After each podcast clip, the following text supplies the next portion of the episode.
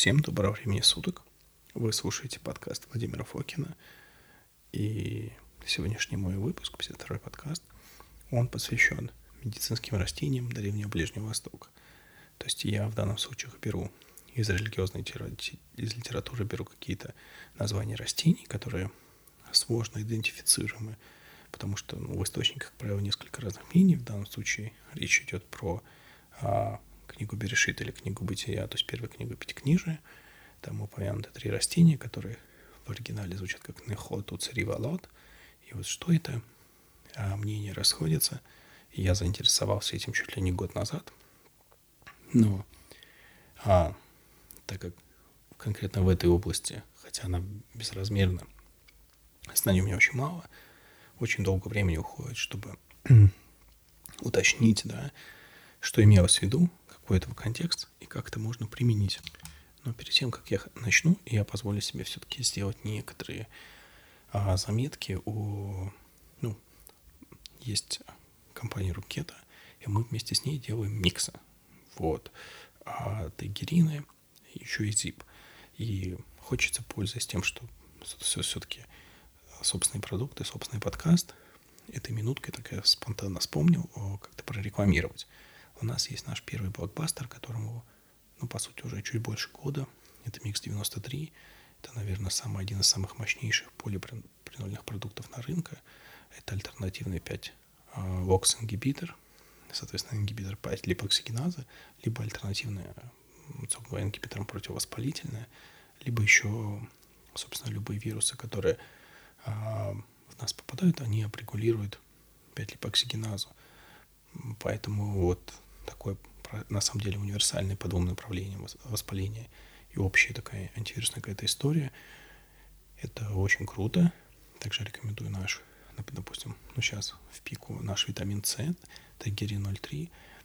Там, да, мы используем обычную форму аскорбиновой кислоты, без э, не аскорбата, так дальше, а просто именно аскорбиновая кислота, но мы идем через другое прочтение. Мы а, а берем а, то, что исходим из того, что у нас витамин С мы больше восстанавливаем из деоксиаскорбиновой кислоты с помощью глутатиона, и больше всего глутатиона в белых грибах и вешенках. Соответственно, мы берем это как некий строительный материал, да, и а, помещаем его, и в организм попадает и витамин С, и необходимые ресурсы, чтобы сделать глутатион, его крутить, крутить как можно дольше. Также в белых грибах есть эрготинеин, потрясающая серосодержащая молекула. А, смысл ее в том, что а, она способна защищать митохондрии от неестественного электромагнитного излучения. Это просто бомба. Вот. И также есть у нас, может быть, наверное, немножко недооцененный продукт. Это а, ZIP-01.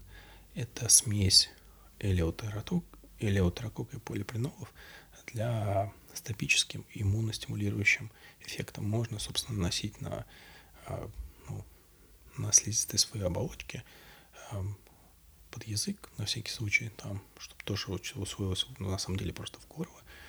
Я иногда же в нос себе брызгаю, но не нужно, достаточно вот просто в горло. То есть там в одной этой маленьком флакончике, но, простите, там, там по-моему, то ли 800, то ли 1000 пшиков. То есть э, там, соответственно, цена одного использования буквально пару рублей, и у меня, когда нужно себе, нужно проводить несколько часов в закрытом помещении с людьми, которые вот потенциально могут меня чем-то заразить, я пользуюсь этим. Вот. А когда вот я не пользовался в начале этого сезона, вот я начал какие-то подхватывать ОРВИ, когда все вернулись к активной осенней жизни московской и начали активно всем верстником обмениваться. Ну и в целом все наши продукты, они достойны вот э, внимания. И я приглашаю, в принципе, если вам наш продукт нравится, поддерживать, естественно. Мы отличаемся чем, если вот так сходу говорить, потому что уже смотрим на других производителей. Мы сами все производим. Обычно кто хочет делать БАДы, он находит простые производства и договаривается о контрактном производстве. Нет, мы делаем все сами, мы вкладываем все оборудование и так дальше. То есть э, это все не просто, долго, сложно – но мы идем именно этим путем. Мы используем жидкие сложные формы. Они позволяют более эффективно экстрактировать, ну, то есть, э, чтобы средства были эффективны, соответственно, э, меньше дозировки. Ну, у нас там и близко нет никакой гомеопатии, по вкусам там, собственно говоря, понятно. И, соответственно, а, уменьшать в, этой жидкой среде дисперсные растворы, уменьшать взаимодействие частиц. И у нас нет никаких таких ненатуральных консервантов, всякие-то Е2, Е202, простите, Е211, все эти да, хорошо известные митохондриальные яны, которые мы вот как общество приняли. Нет, мы очень к этому бережно относимся. Это очень сложно, там, как мы делаем некоторыми эфирными кислотами коричника, а, экстрактировать, а, то есть консервировать что-то, но мы идем сложным путем. Мы очень много именно в ресурсах и во всем на свете а тратим, в первую очередь, в личном времени, во внимании, в любви. И также мы работаем еще из того, что, знаете, я замечал, кроме всех этих вещей, мы, если нам, нам нужно, мы работаем с, с ингредиентами любой сложности. Я смотрю, так как я сейчас знаю уже хорошо рынок сырья, я смотрю, все берут то, что доступно в России. А если в России недоступно, мы упираемся рогом, мы пытаемся договориться с фирмами, чтобы вырастили хотя бы на следующий год, как вот сейчас будем пытаться договариваться. Именно поддержка наших продуктов позволит нам периодически, там, каждый год уровень и планку повышать. И когда мы будем повышать эту планку, понимаете, будет подтягиваться весь рынок. Будут хорошие, суперкачественные вещи, э, еще лучше, чем сейчас, да, будут подтягиваться другие производители с точки зрения производства, с точки зрения сырья, с точки зрения маркетинга. И вот поддержка каких-то таких вот правильных вещей, именно эффективных, и не просто за красивые глаза – а вот, скажем так, по, по любви, да, а, она очень важна вот для всех, на самом деле, для, для рынка точно. А, ну ладно, я перейду к подкасту, потому что это опять начнется какая-то непрямая еще на рекламу. Ну, простите, я просто никогда так ну, не делал, кроме вот номерных под, подкастов по, выс, по, выпускам. А так это э, такие же, даже более любимые, более выстроенные, выстроенные дети, чем, э, собственно, подкаст. Ну, не в, прям, не в прямом смысле дети, конечно перейдем, вернемся к нашим замечательным растениям. Нехоту, царивовод. Понимаете, вот на древнем иврите, а на Вашона Кодыш, это звучит а, ну, в рифму красиво. А если мы переводим это, как вот как это сейчас называется, Трагаканта Фарсимон и Лабданом, ну, да не очень это интересно звучит.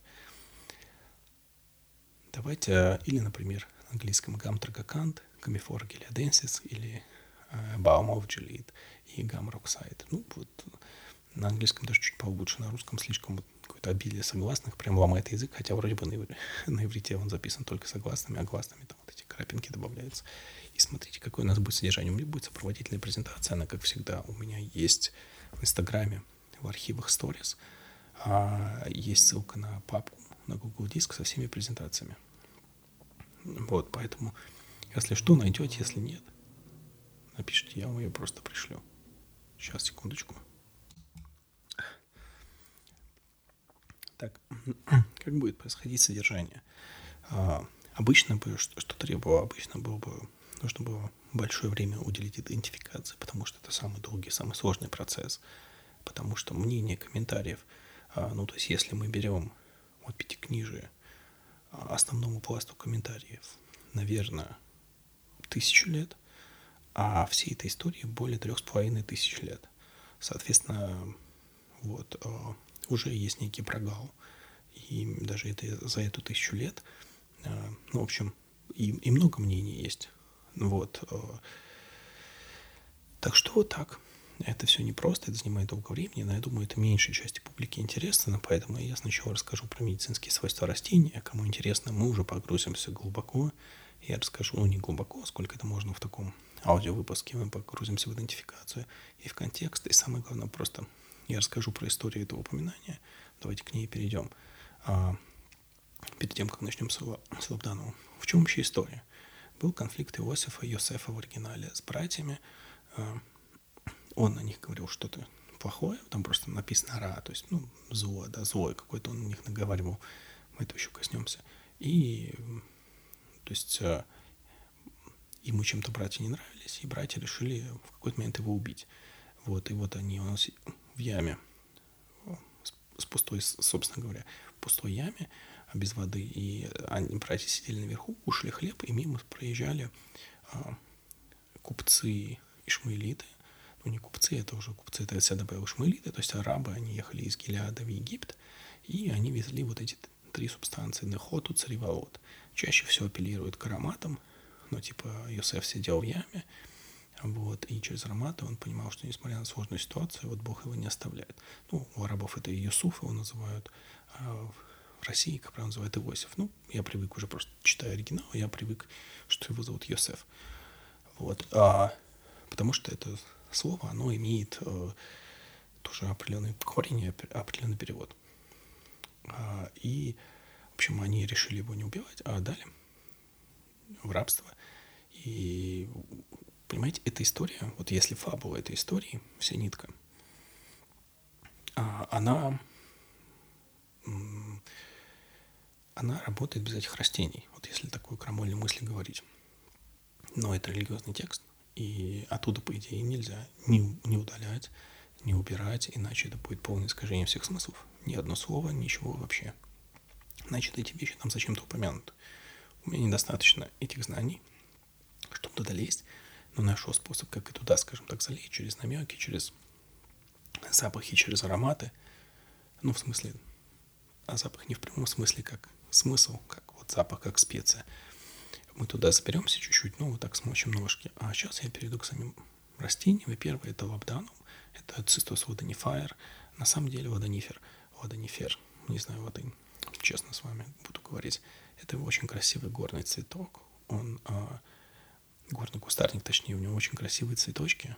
Такие они от 5 до 8 беленьких лепесточков, где еще ближе желтенькой середине, вокруг нее белые лепесточки, а в середине еще такие темненькие треугольники. Очень красиво выглядит. А, онлайн во всех энциклопедиях пишут почему-то, что он характерен для Западной Европы. Да, там сейчас в основном эту их смолу добывают в Испании, но ничего подобного род, на родину Абданума это Ближний Восток. Это как раз а, арабские страны и Израиль. И, простите, это какая Испания, если мы говорим про вот эту довольно древнюю историю, а, то там за 3,5 тысячи лет назад, то, ну, собственно говоря, а, тогда, по, по сути, Гелиад, это где находится? Гелиад, это находится рядом, а, если брать карту, мне просто всплыло колено, ну, как было карта колен Израиля, то есть это справа от от колена Гада, соответственно, или в нем, я уж точно не помню смысл в том, что это территория современной Иордании. То есть из Иордании а, в Египет, и там никакой Испании тогда речи не было, как вы понимаете. То есть это и есть эндемические растения этого места. И я еще дальше потом при анализе конечном покажу, что речь идет про эндемические растения эти, этого вот региона Ближнего Востока. Это не какие-то вещи, которые там иногда переводчики переводят, а это растения из Юго-Восточной Азии по тексту там ясно, что это все эндемики, и тема интересная и сложная. Так вот, в общем, так что нужно понимать, что родина Лабданова Ближний Восток. Это что такое кустарник, и у него очень-очень сильно пахнущая смола. И смола это очень хорошо известно в парфюмерии, мне не нужно вам, я думаю, это упоминать. Это один из основных шипровых ароматов, так называемых в парфюмерии. И в качестве человека, которого я решил читать, потому что он очень сильно важен был в идентификации. Вообще это самый известный еврейский врач, один из самых известных врачей вот, еврейско-арабской культуры Ближнего Востока, это Рамбам, он же Маймонит, он же Раф Маше бен Маймон, он, я думаю, кто знает э, военную историю, интересовался, тем более там любую историю арабских стран, там, не знаю, всего Ближнего Востока, все, что связано э, с завесами э, на территории Израиля, соответственно, это он был личным, личным врачом Салахадина.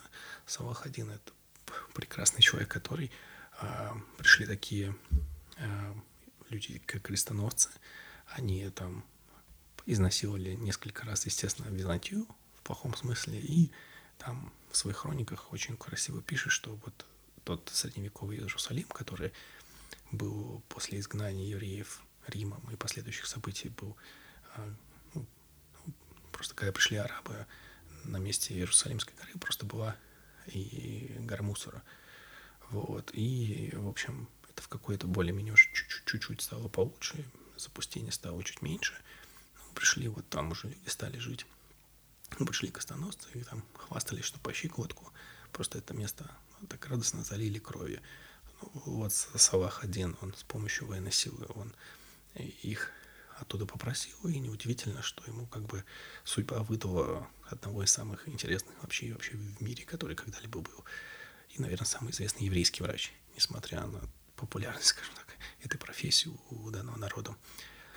А, в Абданом а, он оставался на росточках шерсти, на, на шерсти козлов, когда они ходили. И он действительно, он супер адгезивный, он очень липкий, он за все цепляется. Я чуть позже расскажу примеры жизни. И его собирали, брали просто кожаные повозки, и, ну, их проводили, и, в общем, ими собирали этот воск. И самое интересное, что пишет а, Рамбам, что а, самый качественный Авабданом считался белым. А сейчас он весь такой темный, ну, не знаю, черный, коричневый, так кто как, как видит, собственно, он темный очень. И из применений он, Рамбам пишет, что он использовался как вяжущие противодизентерийные. У нас про это сейчас есть современные данные.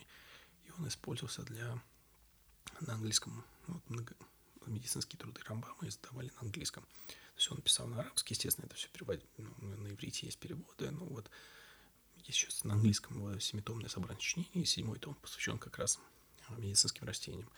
И, э, в общем, Рамбам пишет, что он использовался, на английском написано калерия.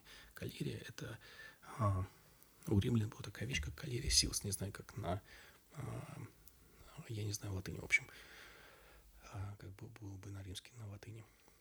Это, ну вот, то, что у нас, наверное, ближайший аналог был бы сургучевая печать. Вот, а, ну, когда у вас есть какой-то оттиск, и вы вот, вот, вот, вот, вот это вот вязкое существо, которое, вещество, которым вы запечатываете пакеты, куда ставите свой штемпель, это и есть вот эта самая калерия. То есть, ну, вот не совсем сургуч, это другой материал, но в больших кавычках сургуч. И самое интересное, насколько я помню, заметки про разную римскую медицину, что там они использовали вот эти материалы для, в кавычках, больших сургучевых печатей, эту печати калерия для как а, штемпели на глаза, на, как печати на глаза. А, вот. А, так что это очень интересное применение. В современном контексте налепливания лапданова на века нет, ну понятно, потому что лапданом в чистом виде будет отлепляться, наверное, вместе с сильным поднятием века и причинит много страданий. Если мы говорим про ароматы, я на восьмой свате прикрепил фото, это такие, да, такие э, коричнево, из черно-коричневой катышки. Э, его в западном мире, особенно в США, ошибочно называют бальзам Гелиада. Про бальзам, гелиадский бальзам мы тоже поговорим. Но это все-таки афорсимон. А лапданом никак не, не является бальзамом Гелиада. Просто его ошибочно так идентифицируют. Да, это один из шипровых ароматов. Как я сказал, еще хочу сказать, что э, запах крайне вонюч, крайне силен, крайне всепроникающий и очень адгезивный. У меня один раз я катал эти катушки, и случайно как-то я задумался, или мне кто-то позвонил, кто-то отвлек, и я кусочек налепил на колено. А отирать было больно, но потом я еще я дал время какое-то помотаться на коленке, потому что, ну, э, ну, это упираться, одирать и причинять себе страдания тоже не камильфо. И, э, в общем, я когда коснулся дома ванны, на ванне еще остался, не заметил коленом две кнопочки. Их э, сложно было отодрать, и, в общем, это перебивает вообще весь запах. То есть, наверное, если в какое-то очень довольно вонючее место поместить, то запах лабданова его забьет. Дальше вопрос, нравится, что вам больше нравится. Вот, ну понятно, что есть какая-то вонь лучше лапдана, но и к тому, что это такой сильный, все проникающий в запах, очень сильно адгезивной смолы. В принципе, эти свойства могут пригодиться даже в трактовке самих текстов. А, топические, как его сейчас применяют? Его применяют топические на раны и проблемные участки кожи, любой топический дерматит, все, что хотите – у меня сразу в голове возникла а, аналогия с ихтиоловой мастью и хманилом, да. И я его, в принципе, честно говоря, так использую, но дальше об этом будет подробнее или нет. То есть есть топический ранозаживляющий эффект, есть противодиарий, противодиарийный эффект, насколько он сейчас нам нужен. Есть антибактериальный, анти, а, антивирусный эффект, как у многих, в принципе, растений, у многих а, пахнущих растений. Здесь ничего нового Если мы анализируем подмет, то там разбежаться нечем. А он эффективен инвитро против вируса Денге или Денги, простите, не знаю. Нахожусь в Москве, а не в Юго-Восточной Азии.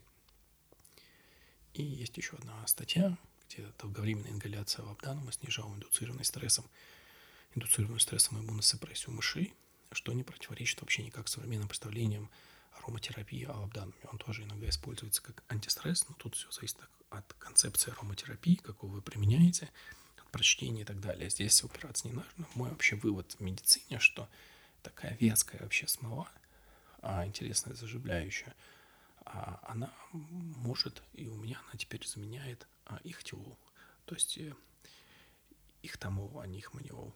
Вот ихтамол у меня есть э, дома практически всегда. Ну, не знаю, знаете, какой-то скачок где-то прыщик, где не, он не может пробиться, это место набухает, если это по каким-то неважным причинам, там сбой поели не то. Вот в Москве, это же, когда ты живешь на природе, этих проблем нет. А в Москве с не самой, может быть, лучшей экологией такое вообще может быть. И их теол я на всякий случай держу, чтобы можно было что-то намазать и постепенно какую-то гадость вытянуть. Но он плохо пахнет, а лабдан он пахнет, ну, конечно, здесь лучше, чем их теол, потому что из нефти. Ну вот полная замена ихтиола и даже больше. И лабдану можно использовать как замену ну, для сапозиториев. Я, по крайней мере, попробую. А, ну, не знаю, может быть... Я, честно говоря, привет в данном случае Евгену. Я его сегодня уже между нами, как говорится, на публичном подкасте пытался на это подбить. Не знаю, получится или нет, заинтересуется или нет. Но смысл в том, что вот мне а, свечи из ахтиола тоже являются ОКС-5 ингибитором. А, ну, то есть а, ну, здесь-то просто, чтобы вы неправильно не понимали, это одна из способов доставки лекарств. И в идеальном варианте, минуя печень, портальную циркуляцию, второе, у мальчиков, простите, раз. И там находится простата, второе сердце и влияние на очень многие процессы организма. Поэтому этот способ доставки лекарств можно всегда держать в голове. Без хихихаха, вполне серьезно. И а, 12 слайд. А, это места раскрываю где можно купить лабдану. Есть один европейский магазин, где там 500 грамм, полкило. Они стоят здесь 71 евро 60 э, центов. А на самом деле его очень много не нужно. Его там грамм 20-30 хватит на пару лет. Вот, я нашел на э, Etsy э, IDS I, то есть i как y.com.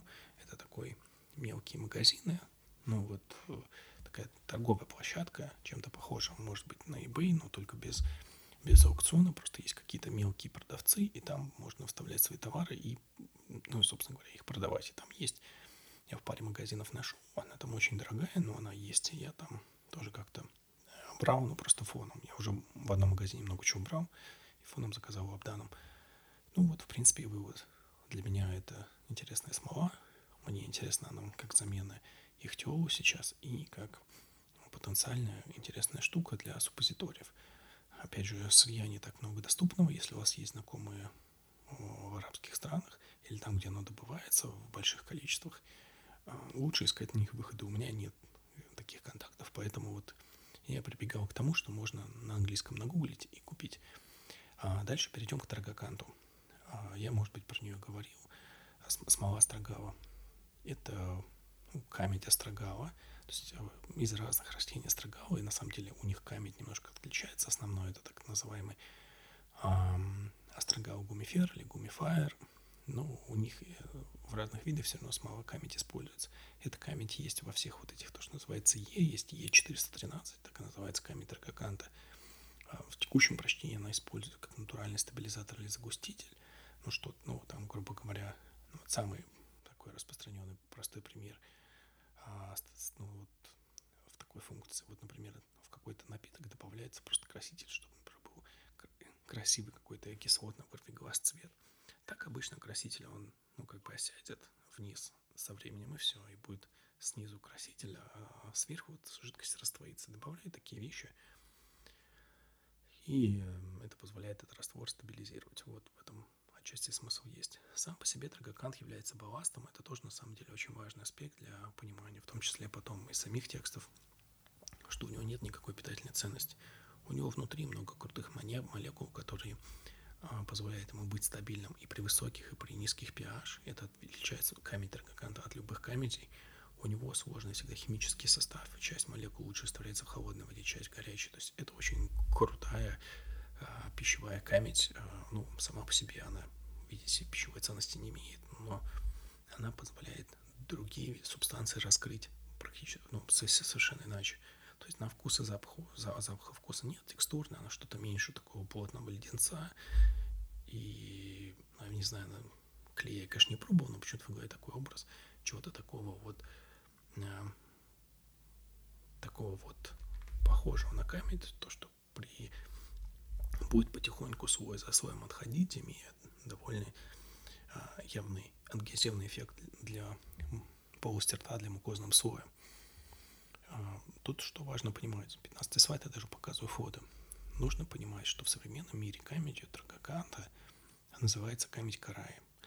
И даже мы в своем производстве мы будем использовать камедь Карай. Она очень похожа по своему составу, она менее крутая вообще в целом. Трагакан сложно попить, но Трагакан на текущий момент в мире производится в основном это большая часть Иран. Иран под такими санкциями, что оттуда очень сложно что-то поставить. Там есть поставщики, они идут на контакт.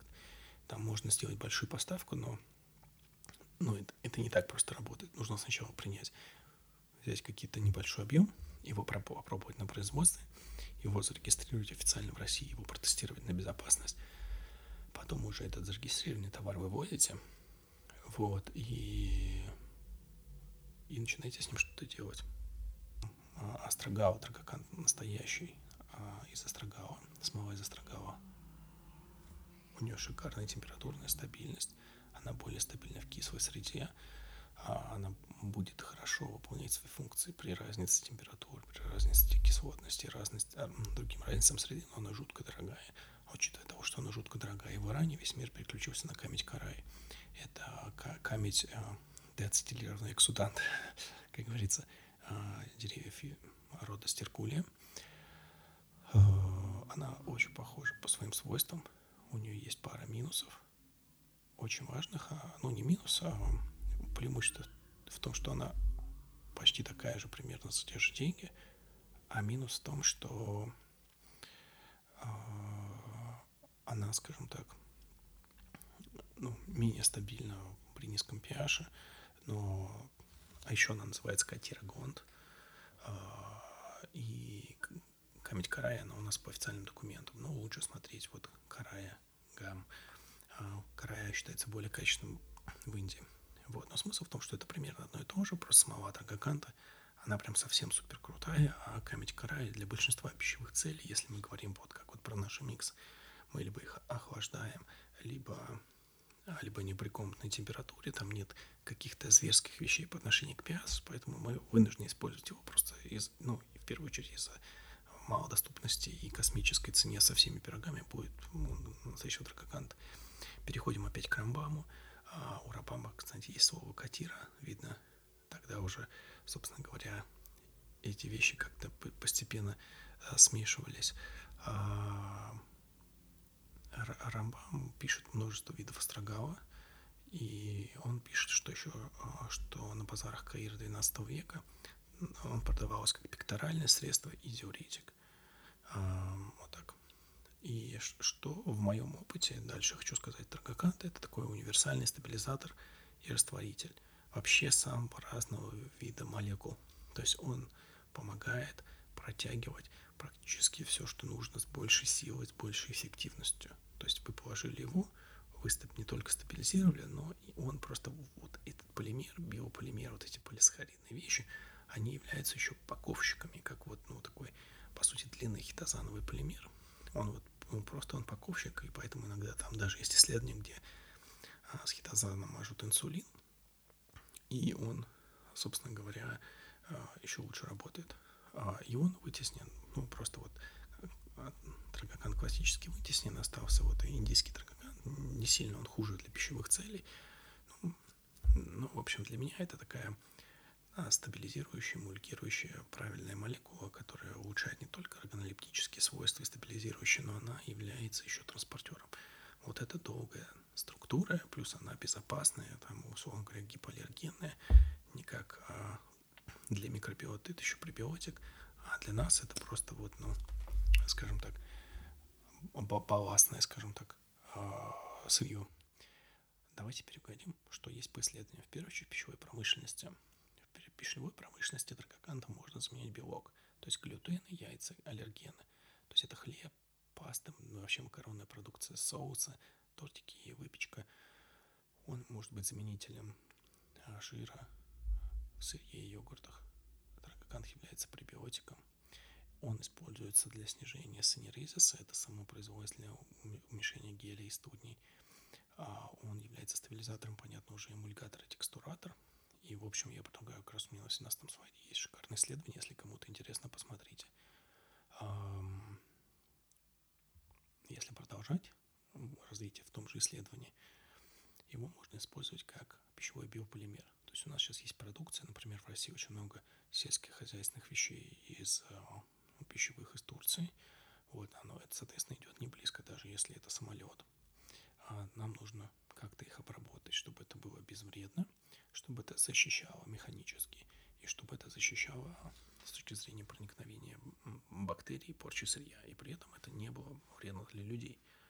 И вот покрытие, данное исследование как раз, 18-19 слайд, есть ссылка, тоже исследование, что использование и трагоканта, и трагоканта вместе с э, эссенциальными маслами как раз позволяет сделать вот это шикарную биополимерную сложное покрытие. То есть трагокант, он имеет свои эффекты, и у него еще есть эффекты за счет того, что он удерживает своей сложной структурой, он удерживает еще эти эссенциальные масла. Мне кажется, что это просто фантастика. Вот. И, соответственно, он работает не только внешне, но и внутренне. А в, меди... в, ми... в биомедицине, на 20-м слайде тоже есть ссылочка, а, трагокант используется, и можно усилить свойства сорбентов, кстати, в том числе. А в промышленности его исследовали для улучшения функций сорбентов, для очистки канализационной воды. У него с точки зрения доставки лекарств, биогелей, он, он сильнее многих биогелей, наночастицы, много всего чего модного. А, тоже вот в на 20 слайде можно почитать, еще там походить по ссылочкам, это на самом деле очень круто. В мире сейчас много времени уделяется доставкам лекарств. Я в самом начале следующего года, надеюсь, все будет сложиться. Я пойду поучусь по этим историям. Но, ну, то есть и Трагакант, казалось бы, казалось бы, да, мы берем растение из книги Берешит, или она же книга бытия, вытаскиваем, оно оказывается супер интересно, супер эффективно и супер нужно.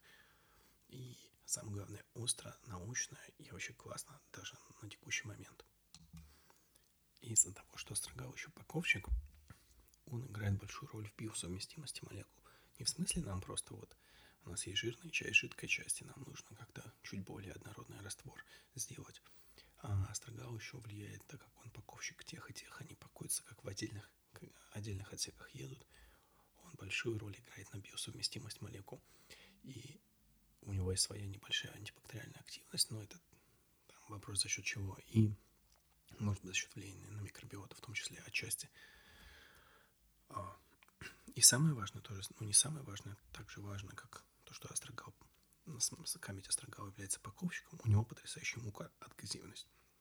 Как раз если взять кусочек и начинать ее рассасывать, окажется, что это совершенно что-то вот, э, что если в это еще запаковать, не то, что он вяжет, да, но просто видно, что он как по слою отходят, и эти слои какое-то время еще держатся.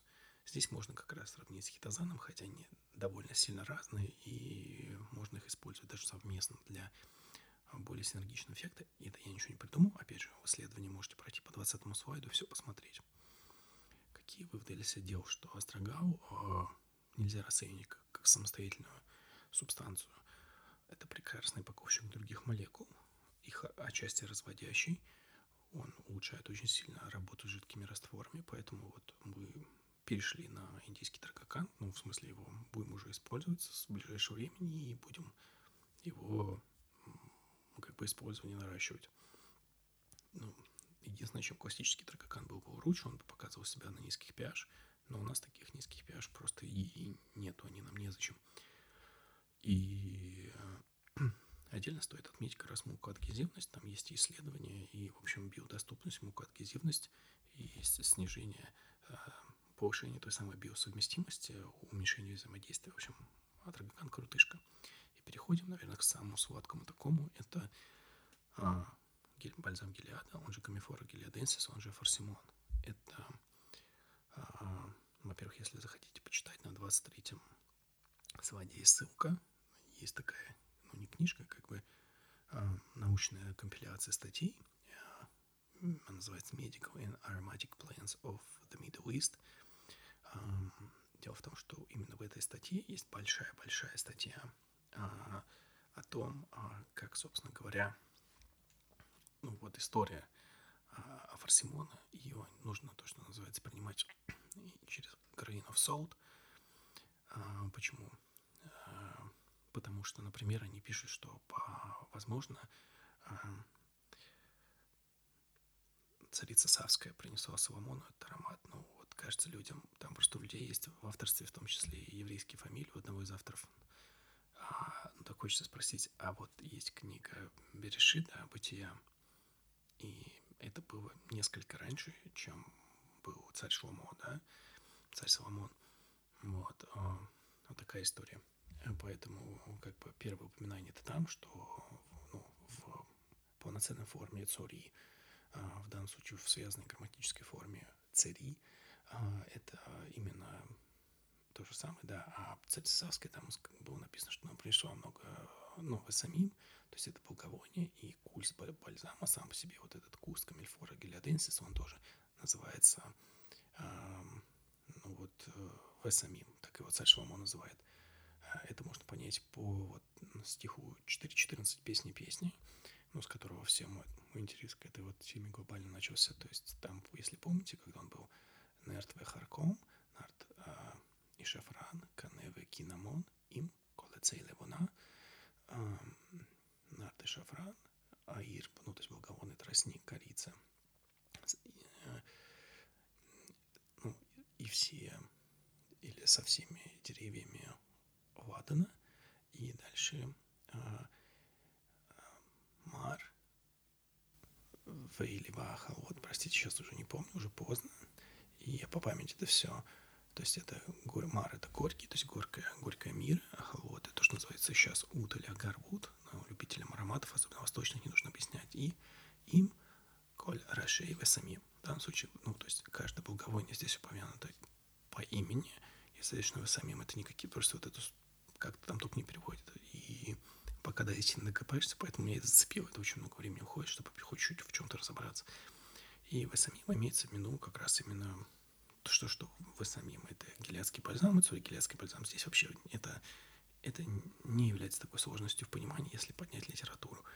Вот. И единственное, что вот сейчас я вам говорю, и у меня, знаете, что в голове возникло, что там говорится, почему-то я раньше думал, что кусты написано, а тут, когда чуть лучше стал знать этот древний иврит, тут написано, а, во-первых, ваха, вот я вспомнил, во-вторых, а, коль рашей, то есть рош — это голова, то есть имеется в виду то, чтобы по-английски называлось бы по-русски кончики, поэтому в слово голову сложно так переводится, а по-английски слово тип.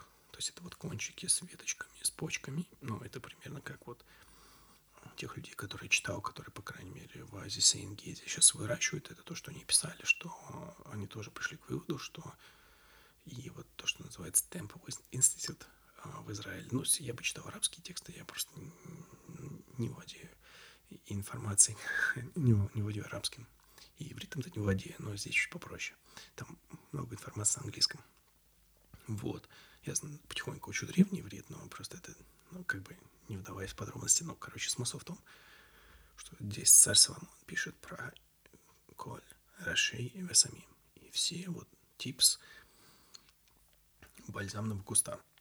Очень круто. В общем, э, Цори, он же Весамим, э, он же Весамим в определенных контекстах, но понимаете, это такой вот... Почему такое происходит, что Весамим это благовоние, конкретное благовоние, почему одного и того же может быть несколько названий. Почему это происходит? Дело в том, что в начале книги Берешита, наше бытие, Господь просит землю сделать дерево плод, а земля делает дерево, приносящее плод.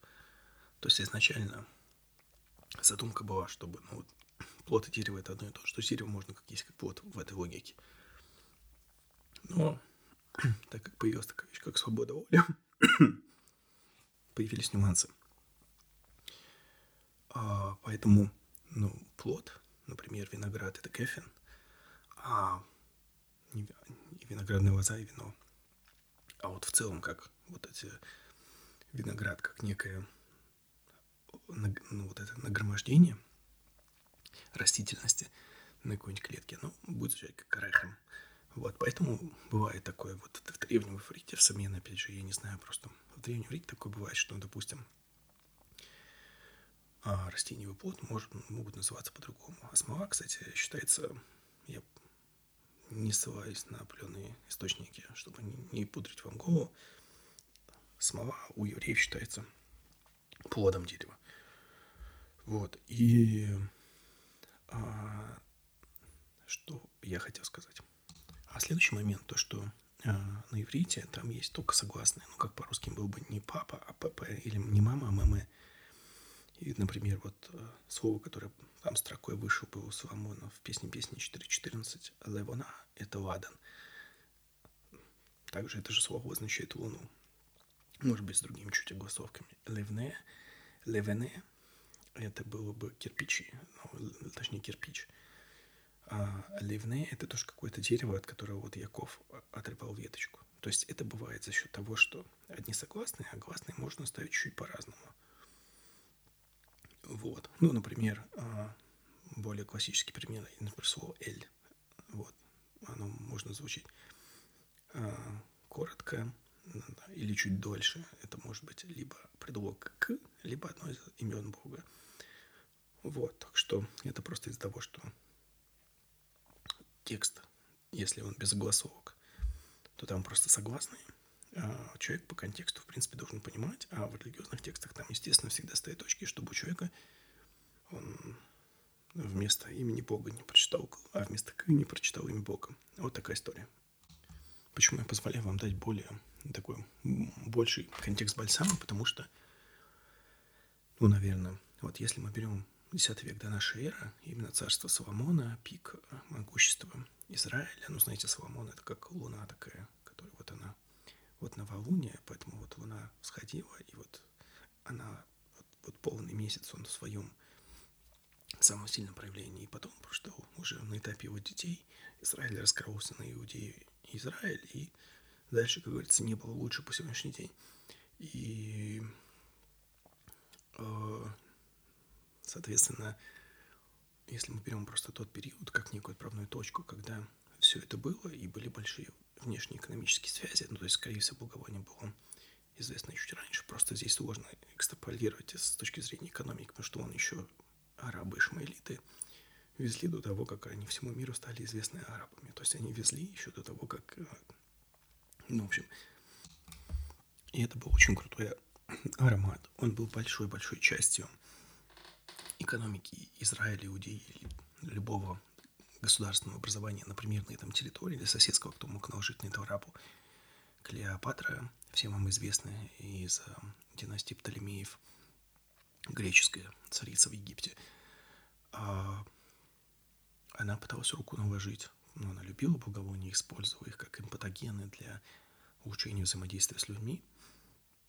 И, а также, собственно говоря, римляне накладывали на эту руку в том числе, потому что именно в районе Азиса и а, Геди там а, было производство, была то, что называется артель или лига – как это правильно назвать, то есть была общность производа, производства этого бальзама, который у нее, они, наверное, вывели какой-то свой подвид, то есть у, нее, у них получалось лучше всего, а их результат не получалось копировать довольно долго. И потом, когда Рим несколько раз катком прошелся по уже остаткам иудеи, скажем так, и ну, евреи расселились по всему миру, и на территории пришли арабы, изменилась вообще модель экономического взаимодействия. И то есть где-то к пятому-шестому веку производство бальзама пришло к упадку, а к там восьмому-девятому веку, вот по той книжке, как раз, которую я вам рекомендовал, если почитать, она приходит полнейшее запустение. Дальше еще, собственно говоря, авторы, у них есть некая неоднозначность. Они говорят, что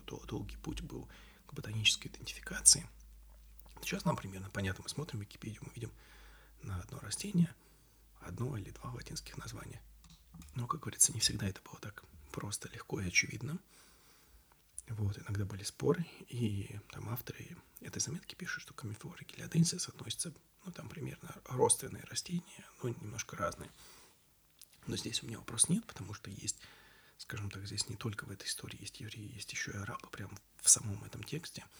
И у арабов есть такая вещь, как бальзам Мекки, и вот это та же самая камифора гелиоденсис, то есть, ну, если бы оно кому-то в руки перешло, оно просто росло же не только вот там, оно вот рядышком росло примерно тоже. То есть здесь никакой пропажи нет. Если, ну, как бы, с религиозной точки зрения, как бы, то тоже как бы это невозможно как бы утверждать, что вот то, что упомянуто в каком-то серьезном тексте, оно вот взяло так вот и исчезло. Это если мы смотрим как бы с э, атеистической точки зрения, что ну там, но тут нет, а если мы это все-таки уважаем, то ну, как бы, если это упомянуто, значит, оно в, в том или ином контексте должно быть. То есть, а если его нет или есть, это уже может быть, можно гадать, но неважно. Но смысл в том, что камифора гелиоденсис есть. У меня заняло, собственно говоря, а, два года, чтобы, опять же, у меня нет связи в, в, в арабских странах, я пробивался к тому кибуцу, то есть к, к той общине, которая выращивала в Израиле. У них сначала был сайт, можно было что-то купить, но что-то у них не получилось выслать. Там очень была странная коммуникация. А, человек мне написал, типа, сори, а искрю, да, я ему еще писал, там, ну, просто что, как, я готов подождать. Он не отвечал, но я просто через палку вернул деньги, и у них, в принципе, и сайт закрылся, видно, они это уже истории как-то не, не продолжали коммерчески реализовывать, но я нашел через а, такая организация, то, что называется Temple Institute, такие интересные люди в Израиле, там красную корову пытаются выращивать без белых волосков и так дальше. Но кто знает вообще, что это вот, контекст этого. Вот. А, то есть это средство ритуального чтения, которое поразительное, потому что чистого человека он делает делом грязным, грязного чистым. Но неважно, это довольно интересная другая тема совершенно. Я все-таки смог наложить лапу на этот аромат, а, и он интересный. Ну, чтобы я отметил, наверное, из минусов, это все-таки, судя по запаху, это паровая дистилля... дистилляция. В моем опыте именно различные сложные способы именно мацерации – отдача, особенно в масляную среду, они сохраняют больше, большую яркость ароматов. И просто масляные ароматы, те же атары арабские, не дольше держатся, но здесь это просто вот эфирное масло, масленосители.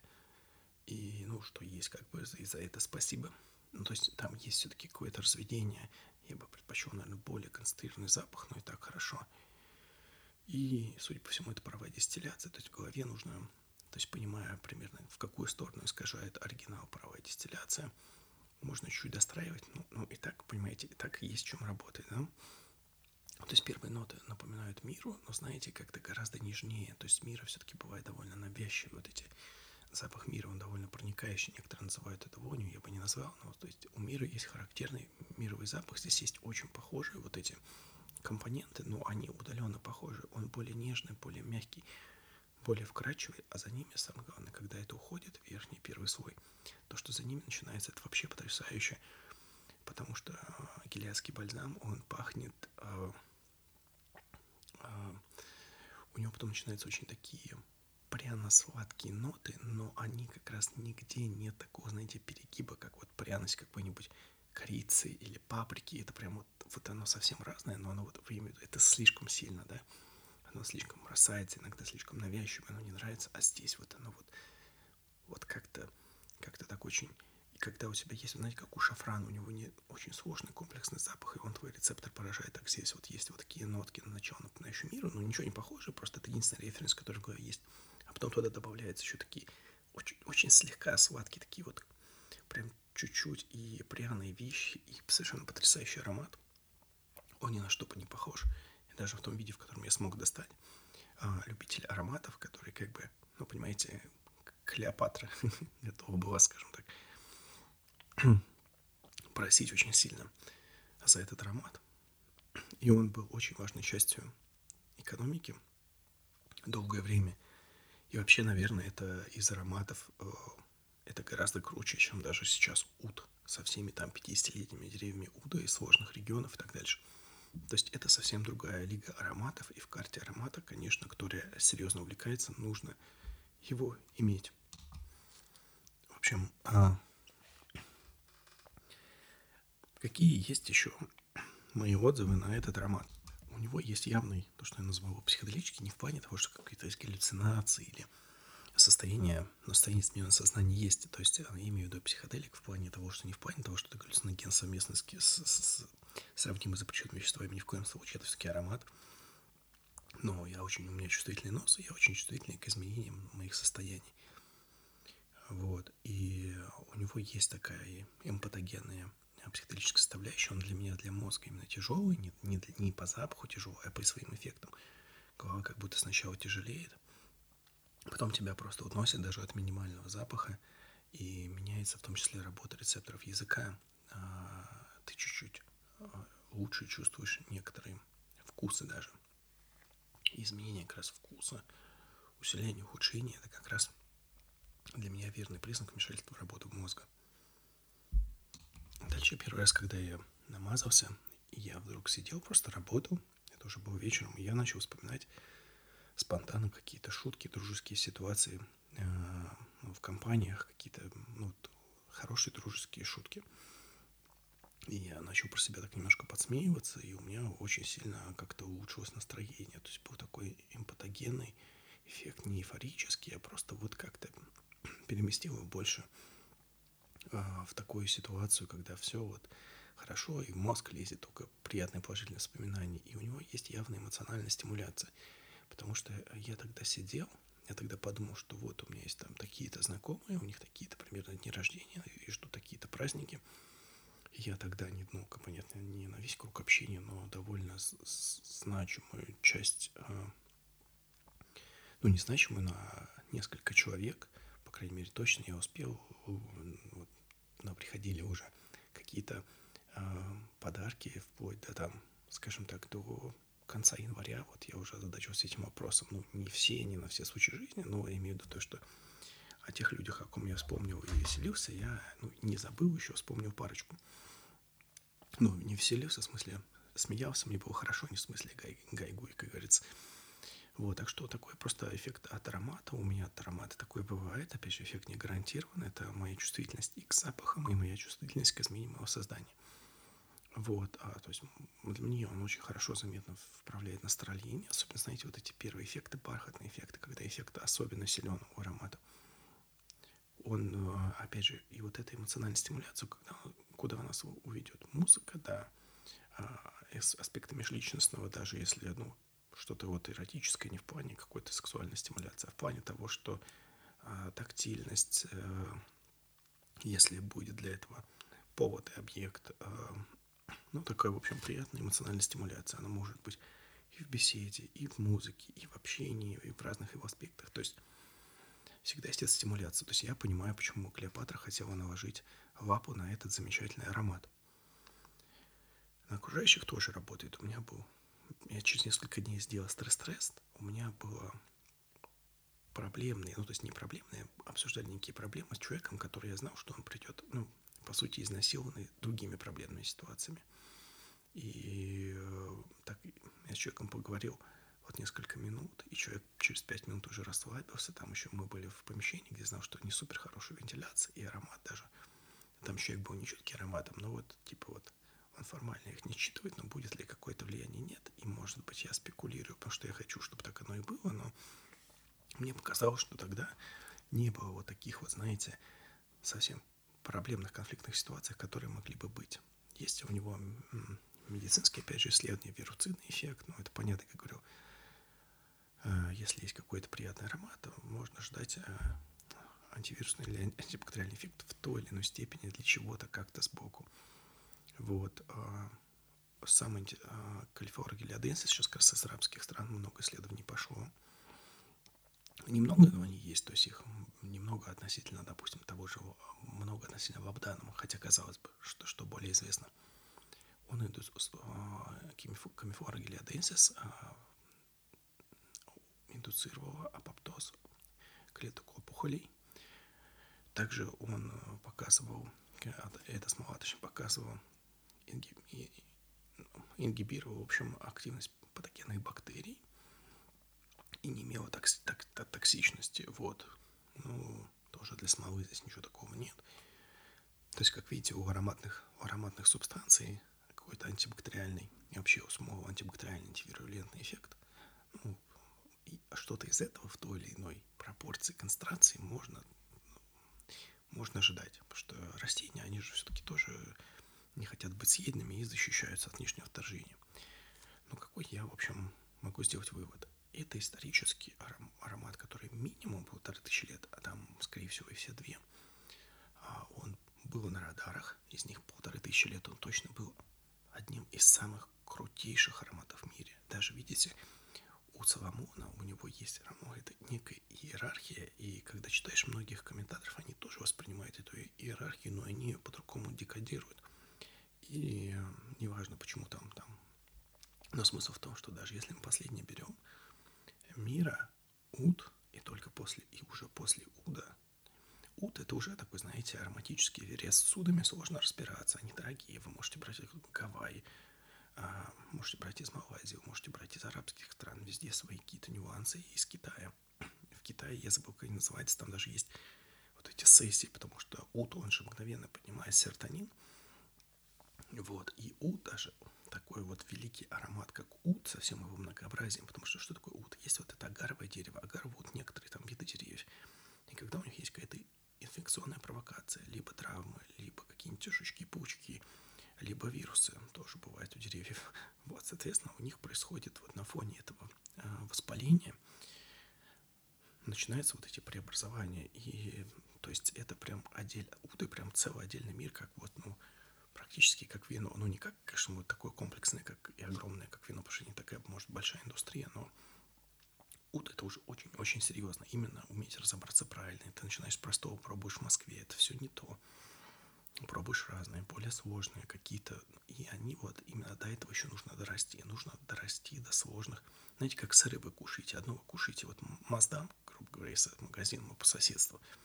Другое дело, когда вы или, знаете, как вот эти у нас продаются мягкие камамберы. А другое дело, когда ты дорастаешь настоящего французского камамбера, у которого одно из вообще там а чуть ли не смертельных ароматов. Вот, вот просто вот он жутко вонючий настоящий камамбер. И для этого нужно дорасти. Это как в детстве ребенок, он любит только сладенькое, сладенькое, сладенькое, сладенькое, но потом ты растешь, такой оп, кислое, оп, горькое, оп, оп, просто некие текстурные вещи. В китайской кухне есть вот морской огурец. Он же безвкусный. Это просто вот у галатури есть много потрясающих медицинских свойств. То, что они делают там с точки зрения особенно их а, гормональных субстанций. А, у них там сложные стероидные стереоизомеры, которые могут ну, то есть только ввиду их образа жизни, то, что они доны, и то, что там сам по себе, там, где они обитают, потрясающий окислительно-восстановительный потенциал, и они уже там получают э, сложные восстановленные прекурсоры, и которые еще внутри обрабатывают и получают какие-то фантастические а, стерео вот эти молекулы, то есть галатурия. Это круто, интересно, к тому, что вот а, ну, давайте, только я в сторону отпрыгну, увлекся. В общем, есть некие вот действительно в природе очень редкие вещи, и вот есть даже Ут и Соломон, ну, как бы, а, даже книга царей, она называет царя Шламо мудрейшим из людей.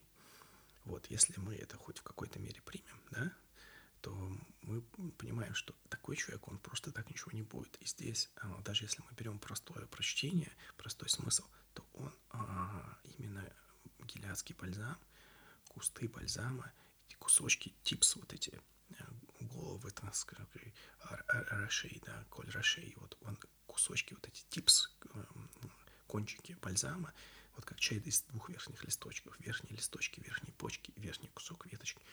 Он это считал самым постав, поставил даже после, собственно говоря, уда.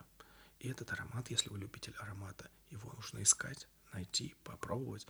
И если вы это любите так же, как я, вот, потому что он очень интересный. И я бы рекомендовал, если кто-то его найдет, пробовать скомбинировать а, как раз по системе Шламу. Это мира, это ут и это а, сам гелиадский бальзам. Он здесь есть просто в виде эфирного масла, разведенного в базовом масле, поэтому здесь есть свои нюансы, как его делать. Я на текущий момент из мира предпочитаю, потому что мира может забить вот этот сильно разведенный, наверное, я предполагаю, может быть, у него самого такой просто нежный запах, я не знаю, ни с чем сравнить. Если у меня был бы гелиадский бальзам из нескольких источников, я бы сказал. Просто типичный миром легко забьет. Я бы использовал алкогольные экстракты, потому что алкоголь, он испарится сначала, и потом он будет, а, аромат будет мягкий и тоже идти так по угасающий, тогда он вначале он будет резкий, а потом они в какой-то момент выровняются и будет совсем потрясающий. И у тоже, если вы переложите уда, особенно если вы любите такие резкие сорта, а, ну не сорта, а виды вот этого уда, то он а, забьет. Если вы это правильно сделаете, эту пропорцию, ну, это просто стоит того. Вот, да и, и, и в принципе он, в общем, гелиадский бальзам, бальзам Мики, э, как угодно, вот э, цури, вот это благовоние, а фарсимон по-гречески, это стоит того, чтобы попробовать, если вы действительно э, оценитель серьезных ароматов, ну как вино, вы расширяете, когда пробуете свою карту. У вас голове есть карта вкусов, и когда вы потом сталкиваетесь с чем-то, вы вот новый вкус, он сравнивается с этой картотекой, также и с запахами. И это... А вот я что говорил, именно вот сырами я почему-то перепрыгнул на галатурию из текстурных вещей. В общем, а, но все-таки дислексия у меня, она есть, но она все равно ниточки полностью не теряется. Это еще хорошо. Не совсем все плохо. Так, в общем, действительно, вот как с сыром нужно дорасти, так и до неких ароматов, как до уда нужно дорасти, это уже как бы Эверест с точки зрения понимания аромата, его сложности и влияния на вашу психику и вообще. И увлекаться удами — это вот серьезно, это, это дорого, это ну, как бы не то, что модно, престиж, ну, вот кто любит, вот, ну, вот это его, да, там, кто-то любит, не знаю, вот у кого-то такие-то, ну, слабости можно даже, если сказать все равно, потому что это вот, это то, без чего можно прожить, но вот, вот он имеет явно ощутимый многогранный эффект и на настроение, и сложный запах, и все. И даже на один шаг впереди Соломон поставил все равно, царь Шломо поставил э, Афарсимон, он же Цури. А, так что по возможности рекомендую. Но вот я пропел эту воду. Теперь давайте, вот я закончу с частью, которая вот про медицинскую. Сейчас мы уйдем в такую, скажем так, вот эту э, ну, не то, что религиозная составляющая, я это, я не считаю, что я являюсь каким-то религиозным специалистом, про могу кому-то про что-то говорить. Здесь меня как бы надо гнать за шею.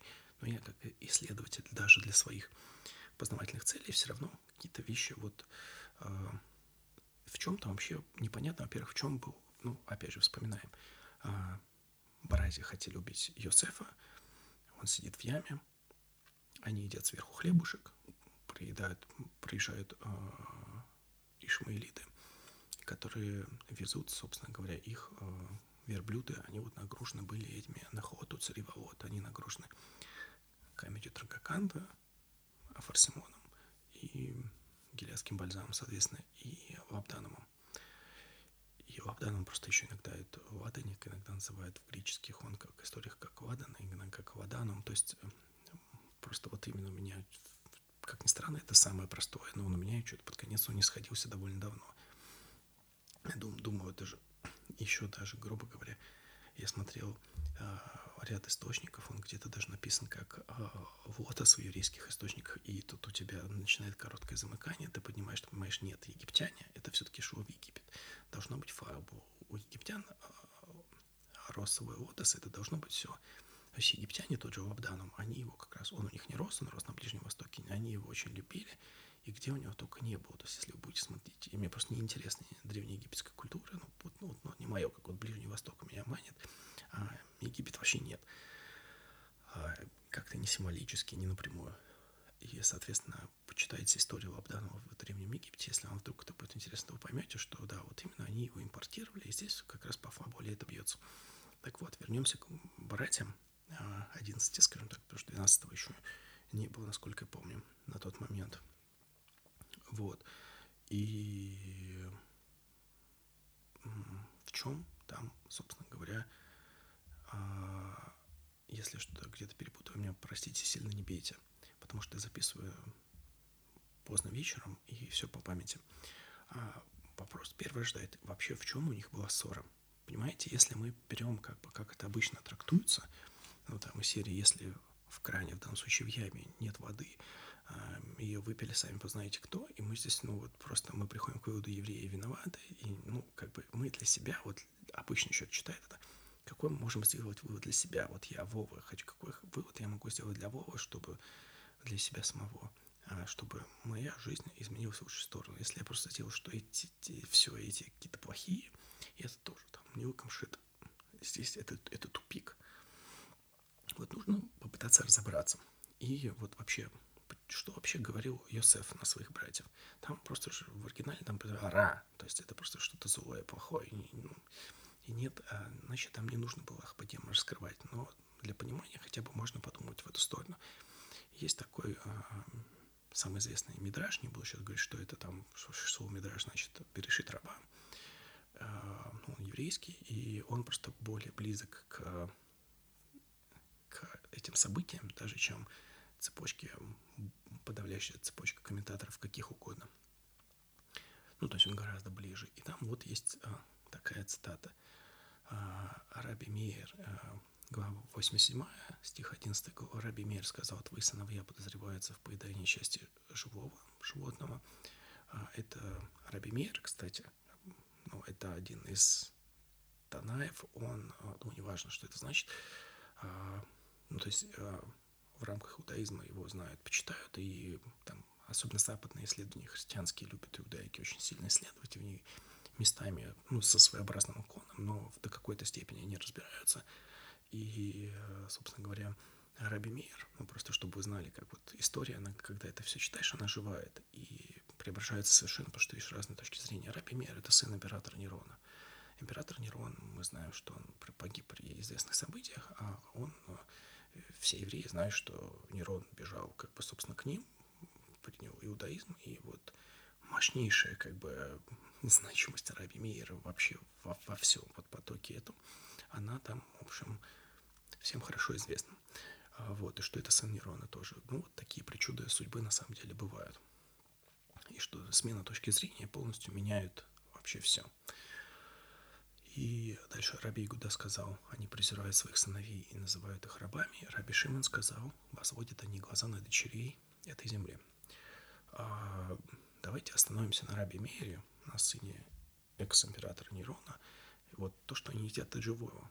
Давайте зацепим, что это может быть значит. А, если коротко, опять же, не сильно вдаваясь в детали, а, есть еврейский закон, да, у еврея 613 заповедей, с кучей нюансов это все сложно. Там христиане считают, что у них 10 заповедей, но про евреи считают, что у народов мира вообще всех базовое вот, должно быть 7 заповедей. То есть, когда, откуда они это берут, когда Ной, собственно говоря, сыновьями Но, Ноах на оригинале, а, он, а, ну, закончился потоп, и к ним обратился Бог, и он им, собственно говоря, сказал вот эти семь принципов, там они в прямом тексте э, в главе Ноах, то есть в этой же разделе книги Берешит или книги Бытия, они все очень хорошо написаны. Вот, и там вот эти есть законы, они, в принципе, базовые, это серии «Не убивай», никакой хулы на Бога, никаких э, супер извращенных э, половых связей, то есть разврата, и там, там ничего такого нет. Ну, вот, ну, там, без грабежа, ну, вот так вот, вот шесть базовых вещей, то есть шесть, в принципе, и седьмое, э, в принципе, судить на их основе. Вот, и, то есть, в еврейском законе для евреев очень много вот жестких таких вот нюансов, шаг вправо, шаг влево. Это вот ну, как бы так, чтобы за жизнь, если ты вот стараешься хоть немного, ты хоть хотя бы одну с полным, как скажем так, с полным спектром необходимого, ну, сделать должен, скажем так. Вот. И какое-то хорошее действие, по идее, э, вот, э, этим сделать а, глобально. А, собственно говоря, а по, сравнению с ними, а, вот эти семь заповедей потомков Ноаха, если мы берем это как юридический спор Иосифа, Иосифа и его братьев, просто вот абстрагируешь это как юридический спор у одних, то в чем вообще нюанс? Йосеф считал, что они являются, ну, то есть они различаются. И в целом, в целом, законы еврейские, вот они гораздо жестче. Они вот, они серьезные, там очень много нюансов, там очень легко что-то сделать не так. И вот в семи закон, законах потомков, ну, это все попроще. Но там есть несколько моментов, когда еврейский закон более суровым к потомкам Ноя. И один из таких моментов это как раз поедание живого. То есть, э, ну, когда можно есть кусочек мяса, это когда кошерное животное по еврейскому закону. Э, соответственно, ну, для евреев. И когда животное было зашхитовано, то есть шхита, то есть определенный тип э, убийства животного, как у, ну, похоже отчасти, а, как есть у арабов. То есть нужно определенным образом зарезать животное, иначе его нельзя есть в употреблении. Вот. А, и при этом неважно, если вот животное правильно зарезали, то если там даже есть конвульсии, в принципе, можно уже есть. А для, собственно говоря, потомков Ноха, то есть вот остальных людей в целом, то есть с их точки зрения а, нужно а, животное должно сначала эти конвульсии пройти после убийства, и тогда можно есть. То есть, если мы берем вот это есть от живого по мнению вот этого Раби Мейера, то у нас что получается, что мнение Йосефа было, что они все еще являются потомками а, Ноаха, Ноэ, что они еще не являются народом как бы Израиля, и что а, осуждение должно быть, ну там в сериале «Дарование дара не было», а, а, осуждение, не знаю по какой причине, но осуждение должно быть под, если взять вот взять гипотезу Раби Мейера, и, может быть, у него это была не гипотеза, но к тому, что вот если мы берем это рассматриваем как юридический спор, Иосиф считал, что э, братья ели от живого, и по законку, по законам потомкам Ноаха э, это неправильно.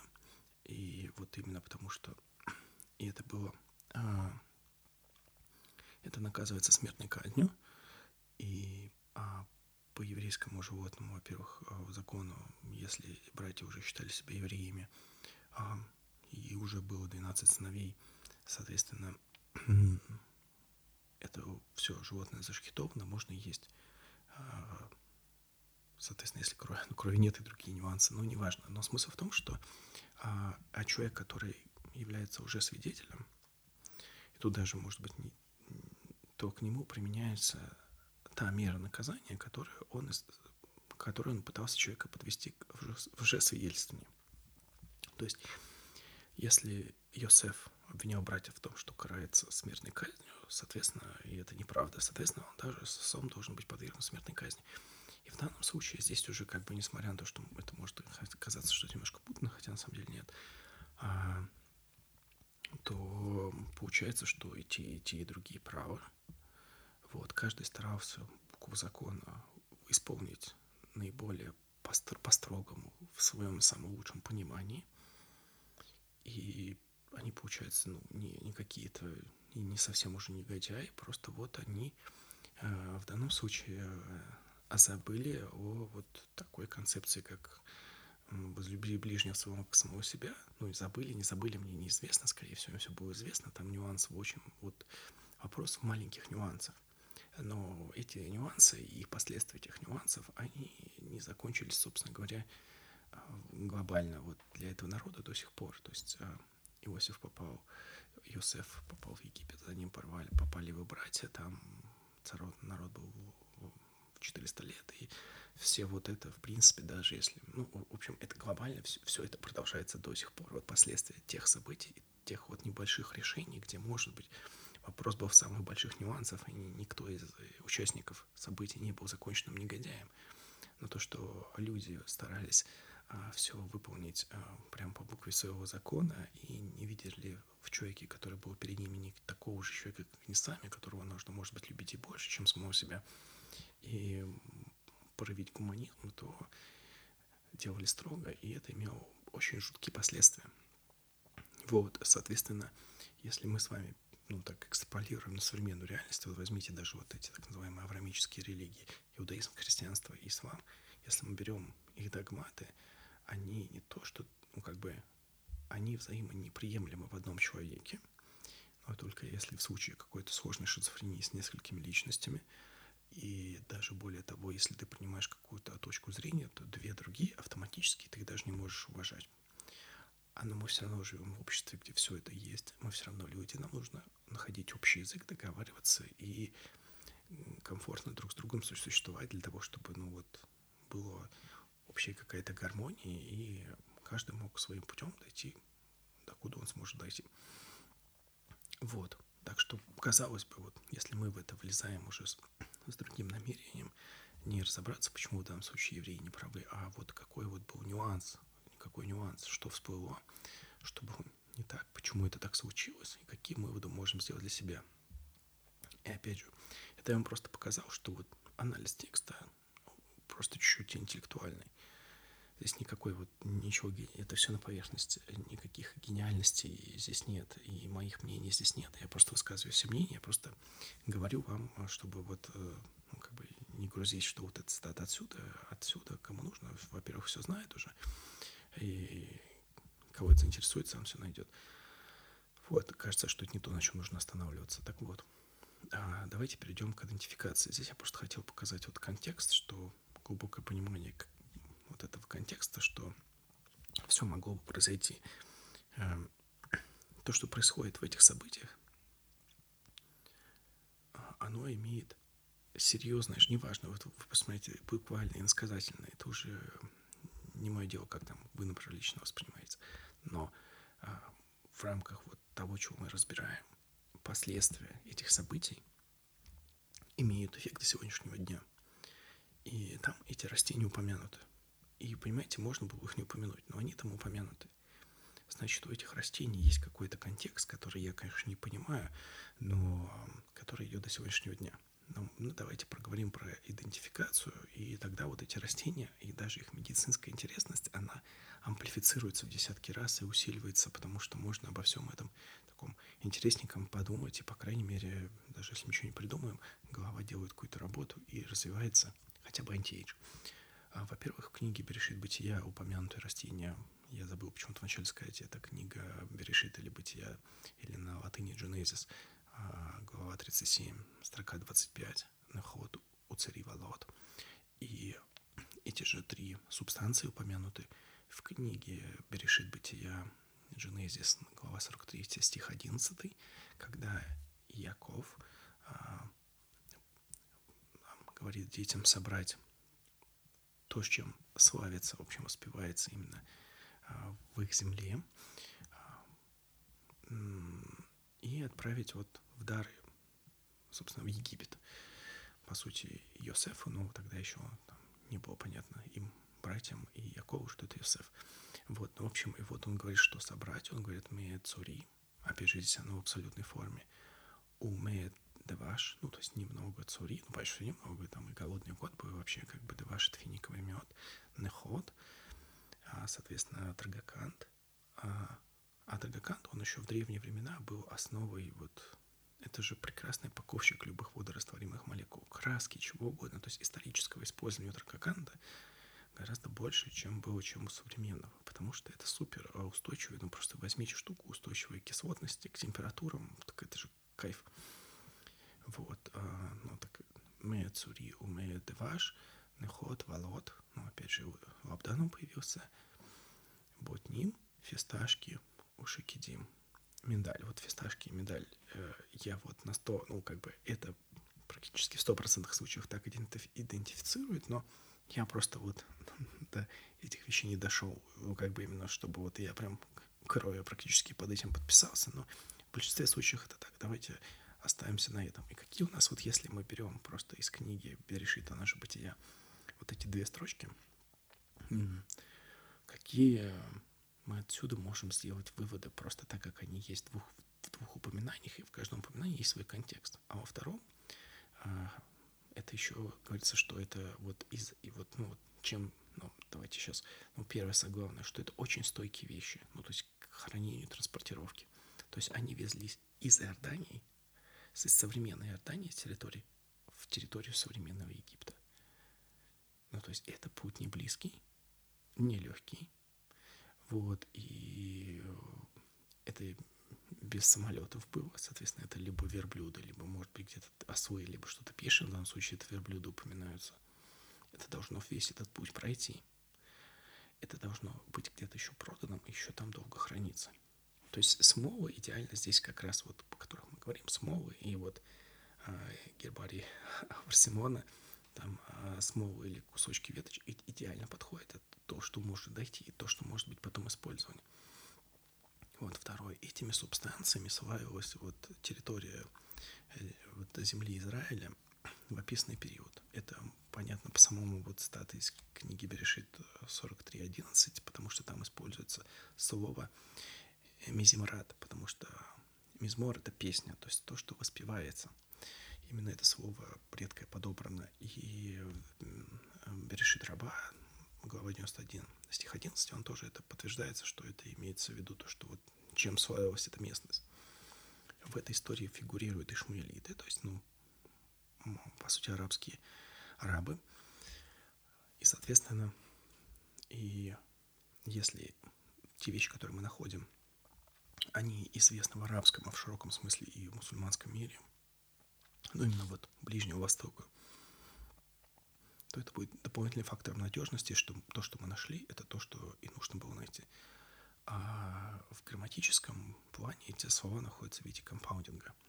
То есть э, там в древнем иврите особо там супер каких-то запятых нет, да, вот, но поэтому в самом языке есть форма показывать, что вот это словосочетание, что оно связано, то есть оно, э, ну вот, там есть разные способы, как это, э, вот, в общем, когда идет перечисление, и это не отдельно взятые вещи, они вместе, то есть, грубо говоря, вот как вот цори в абсолютной форме, а связано, когда оно там с союзом, по сути, и оно там цери получается. Или, например, вот слово неход, это тоже, ну, очевидно, что вот по слову, по изменениям слова цори, ясно, что это ну, вот форма компаундинга, форма вот этой грамматической связи этих, этих трех слов. Вот в данном случае там нечего меняться, поэтому оно не меняется. Вот, там две согласных, а, и а слово неход, потому что вот на самом деле сложно, сложнее всего было познать аргакант. Неход, оно находится как раз а, в грамматически связанном виде. То есть, а, ну, я уже перебежал, наверное, в Трагакант, но если уж начал, то говорю. Соответственно, ну, она вообще должна быть там, ну, как бы вот по, по тем правилам, которым сейчас учат древний еврей, да, э, вот меня так учили, что компаундинг, там будет преобразование женского рода не наход, а нехат, нехат. То есть там А должно быть. А, но в чем, как бы, собственно говоря, нюанс?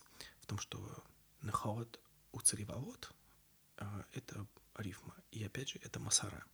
То есть масара это там же есть согласные, и в, в самих как бы свитках там Тары, особенно еврейских, там нет, ну, там нет огласовок. Огласовки есть вот во всех других вот текстах, чтобы мы точно это понимали. Изначально Масары не было.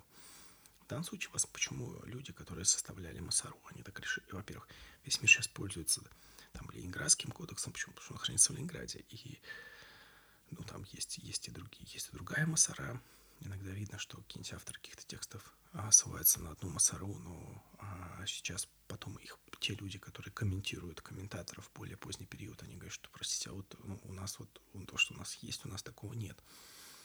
Это ну, такое бывает, то есть Масара может отличаться, но в целом, мне кажется, что, я даже не знаю, почему так, но понятно, что Нехот у это вот уже красивая поэтическая форма, а Нехат у цареволод уже не так. Вот я не знаю, в этом ли причина, не в этом, но, собственно говоря, даже вот нетипичная масара, то есть вот а, изменение окончания, оно не, оно, то есть, ну, почему, ну, то есть, я говорю, это же согласно, и к ним вот масара, то есть это различные знаки, это и огласовки, и это и удвоение согласных, это и, и то, что называется знаки кантиляции, так как это все-таки музыкально произносится на распев и красиво, поэтому а, так что не важно, что здесь это может быть нетипичная а, масара, и у нас получается здесь звук О, а не звук А, но это все равно грамматически связанная форма. И в оригинале это нехо. Оно просто там не та в конце, а хей. И это слово, оно еще есть в этом, ну, дальше уже, а, ну ладно, уже закончу. Оно есть у, собственно говоря, оно есть в 109-м, 109 Псалом Давида, 16 собственно говоря, строка. Там есть оно, оно только оно в глагольной форме, оно не хе, ну там, собственно говоря, ну, и оно в значении краш, то, что, ну, не в смысле краш, кого-то влюбился, а в смысле краш, что что-то раздавлено. И как раз с Малет Аргаканта это подходит как нельзя лучше, потому что вот ее так можно, в принципе, транспортировать, раздробил, и вот в мешках она есть, э, э, вот, и хотя лучше, конечно, транспортироваться средним видением, но именно то, что потом подлежит дроблению, и а, именно и потом используется, в принципе, везде, но, собственно говоря, просто я видел разные мнения корней в древнем иврите трехбуквенная система корней, то есть три согласные образуют корень. Есть как бы они нестабильные корни, это ничего страшного. Смысл в том, что а, я видел разные мнения, но, ну, в общем, нехо — это вот такое редкое слово, оно есть, по сути, а, два раза в книге Берешит, у псалмах э, Давида оно есть, ну вот, вот, вот так. А, собственно, ну это не какое-то там какие-то что-то выпадающее, это здесь все буквы, это нун, хав и алиф, они, они ясны. Вот. А давайте перейдем в источники идентификации. Но очень важно, нужно было очень много комментаторов вообще разных всех мастей, мастей, мастей конфессий, кого угодно. Нужно было, чтобы был человек, который а, уважал а, то вот что он читает очень серьезно, не пытался в этом искать что-то не так, а с максимальным уважением, почтением в этом изучал, и желательно, чтобы он был либо ботаник, либо медик. И вот как раз уже упомянутый Маймонит, он один из тех людей, кто на эту роль подходит идеально, он вообще потрясающий гениальный человек. Ну, как вам а, объяснить? Вот представьте большую советскую энциклопедию. Вот, несколько десятков, многие десятки томов – в которых нет никаких указателей, а любая тема, которую вы хотите найти, а, на нее есть несколько строк тут, несколько строк там. И более того, а, это не совсем как бы вот энциклопедия, которая говорит вам что. Там вот э, говорится, собственно говоря, а, есть несколько мнений, то есть как вот даже, например, вы хотите вот посмотреть, ну, в данном случае я имею в виду Талмуд, естественно, вот мнение о том, как молиться, да, там вечерняя молитва до, до полуночи или до утра. Вот, Мишна потом Талмуд. Там будет несколько мнений. Вот. И тут, ну, как бы, это, это, это интересно с точки зрения вот этого изучения, то есть вот так, такого-то, что в кавычках можно назвать историей юриспруденции, чтобы развитие своей головы. Но когда вот я сегодня сижу, да, ну вот представим, да, а, и мне нужно принять решение, мне я могу имплементировать в эту секунду только одно решение. И вот систематизации такого, всех вот этих разделов, грубо говоря, Талмуда, и так, чтобы вот потянуть за эту ниточку, и со всех вот многих десятких томов этой условной энциклопедии а, вытянуть за ниточку все упоминания, нужные по, по ну, ну, нужному теме, и именно преобразовать их в то, как нужно сделать, и объяснить таким же людям с таким же знанием, как у тебя, почему это именно правильное решение. И вот это было вот такое одно из, наверное, главных произведений Маймонида Мишнетара, где он вот так вот упорядочил а, Талмуд. И ну, просто когда ты понимаешь, какой интеллект у человека, и то, что ты читаешь в медицинских его источниках, и от чего балдеешь просто. Как я говорил, у него вот в семи томах собрания сочинений шестой том посвящен пастме. И он там пишет говорю, он там пишет, как человеку, как ему управляться в туалете, он пишет, как ему ходить, как дышать, как думать. То есть то, что сейчас есть интегративной медицины, оно, ну вот, в серии у нас есть лекарства, у нас есть БАД, у нас есть образ жизни, психология. Да, но все это тоньше, лучше, масштабней, глубже, как он у человека, любая часть его жизни, вот в этом трактате про она перерывается э, и имеет совсем другие прочтения.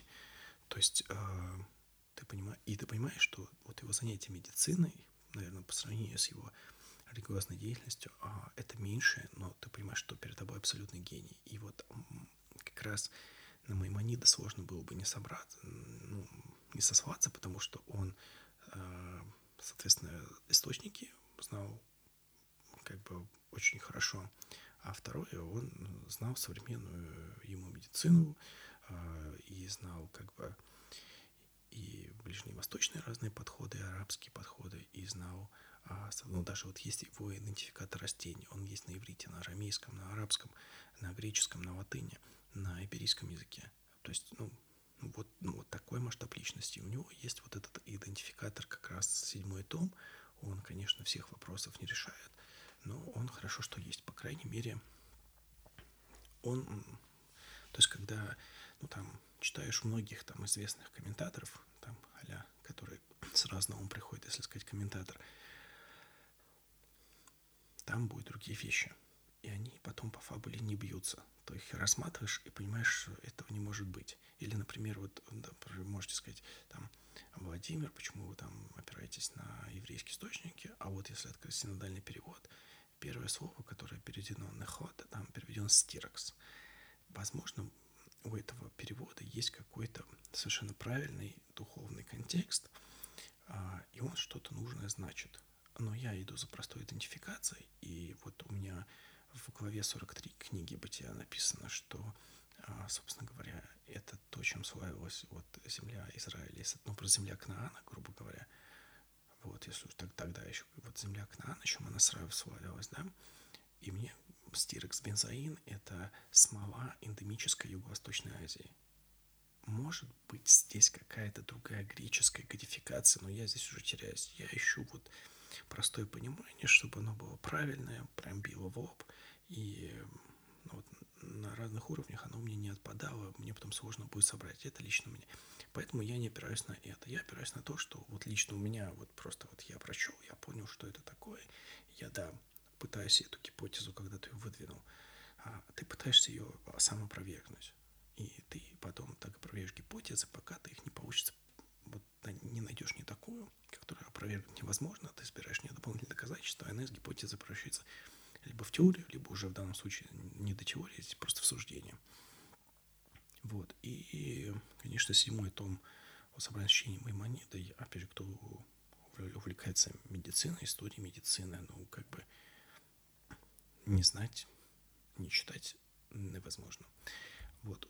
Тем более, понимаете, это а, когда ты читаешь советские книжки, ты в шоке от того, как хорошо люди пишут, как а, была цензура, а, была ну, вот просто каких-то отраслях после 75-го, в каких-то вот в середине 80-х ты видишь заметное падение.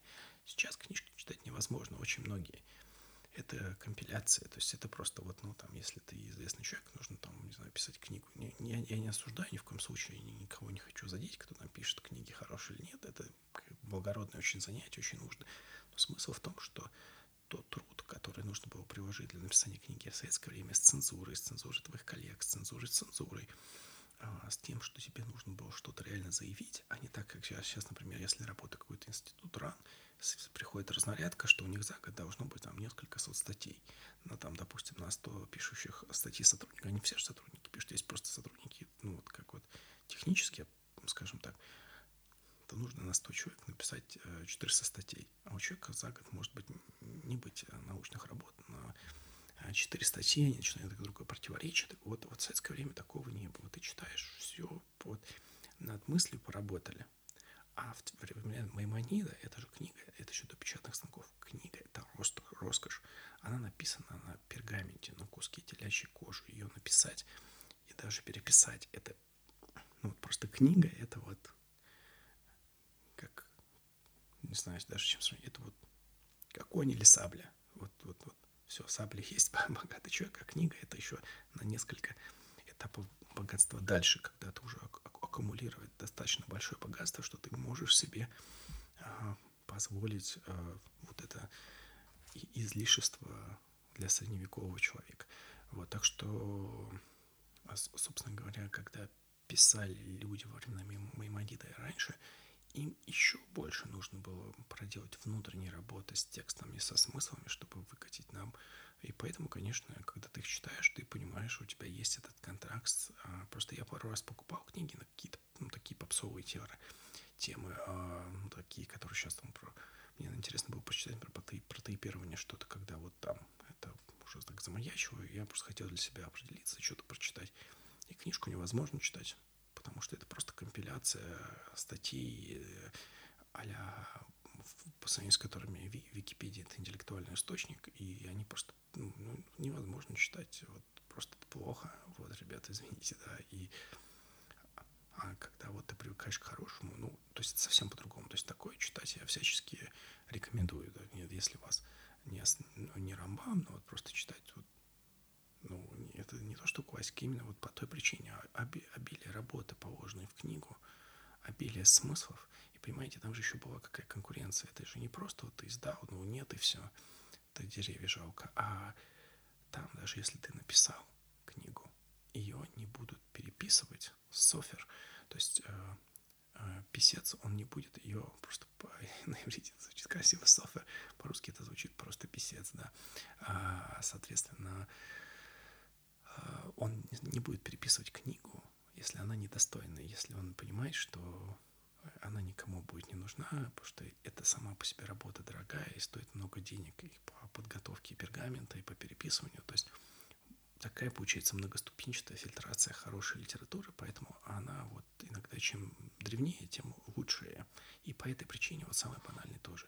Но я отвлекся опять на лирическое отступление, но Маймонит он такой, он потрясающий, и я когда-нибудь его а, прочту всего. Вот. А следующий человек, который, о котором я сравнительно недавно узнал, но который за то, что я узнал, я им безмерно благодарен, это есть такой Эммануэль, Эммануэль Лё, Лёу, Лё, я не знаю немецкий язык, Лёу, наверное, да, он же как, как пишется, так и читается. Это венгерский раввин и ботаник середины 19-го, середины 20 века. Он автор монументального четырехтомника Дайфора Дер Юден. Ну, понятно, в общем, про что. И, соответственно, он знал религиозную основу. Ну, еще бы, да. Соответственно, один из самых видных вот венгерских раввинов своего поколения. А с другой стороны, он прекрасно знал ботанику. Он и четырехтомник, насколько я читал, еще в тюрьме написал. Это, это вообще потрясающе. Ну, то есть там надо видеть. Он собрал все возможные версии вообще на все, на все из любых источников. То есть э, из арабских, и из европейских разных, с разных языков, и латинских, и греческих, чего угодно. Это все систематизировал и выложил. Это просто одна из таких, если кого-то интересует, вот этого, условно говоря, библейского периода, а флора, вот у него это, в общем, собрано, и у него а, даже в академических кругах есть, ну, там есть такой, например, Игуда Феликс. Вот, это такой вот серьезный, скажем так, э, специалист был в Израиле по как раз вот, вот флоре и фауны. Это часть Ближнего Востока, но, в общем, здесь, опять же, есть, есть эм, совпадение знания текста религиозного без того, чтобы попыткой сказать, что там все не то, все, все не так, все перепутано, а именно с, с почтением, и который будет смотреть, что же там могло быть, и который знает ботанику, который может соединить. И вот два таких титана. Есть их на самом деле как бы больше, но эти два, которые вот лично мне выделились в процессе моего работы с этим материалом. А, я использую другие источники, иногда даже, ну, понятно, комментариев там, начиная с X века, их а, много, и их все больше и больше. Но здесь важнее, что, что, что раньше, скажем так, что ближе, что ближе к оригиналу. А, поэтому я использую отчасти торгум Анкелоса. Кто такой Анкелос? Это племянник Тита. Ну, там все события, связанные с, с, с разрушением Иерусалима. И вот Анкелос, он э, сделал перевод, то есть торгум, на арамейском торгум означает перевод, а, собственно, Тары на пятикнижие, соответственно, это практически синонимы, а, на арамейский.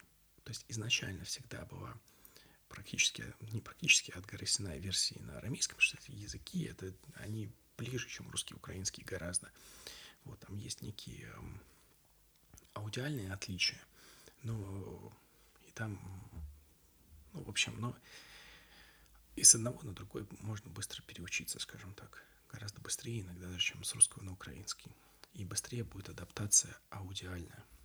Вот, поэтому это очень близкие языки, и э, как раз в период э, э, вот, первого века, период зарождения христианства, именно не как вот мировой религии, а именно внутри Израиля, всех вот этих течений, там чуть позже разрушение, собственно, Иерусалима.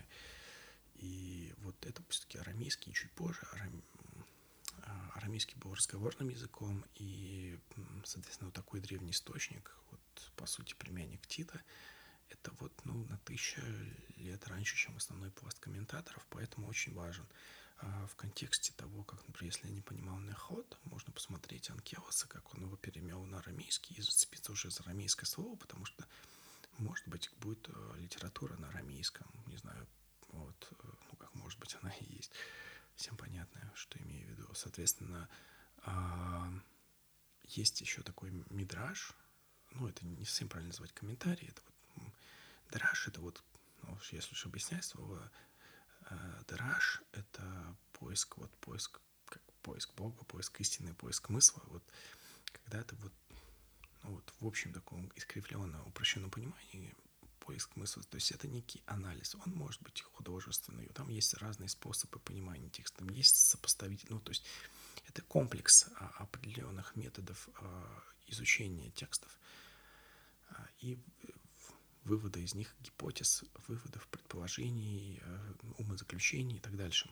И самый такой авторитетный из них это Мидраш Раба, и как раз на книгу «Бытия Берешит Раба» он был написан, собственно, исторически первым, поэтому он так вот для меня в одной категории с переводом Таргума Анкеоса и тоже, собственно говоря, вот тот же Неход, а, что это имелось в виду, почему бы не посмотреть. Ну и, соответственно, есть прекрасный на английском словарь Маркуса Джестру, он там называется Dictionary of Talmud and Targum, но по сути это словарь э, арамейского языка. Вот и все. Просто понимаете, в Ветхом Завете, он же Танах у евреев там вот православный Ветхий Завет, у католиков там он чуть больше, и Танах — это тот же состав книг, просто немножко в разной последовательности.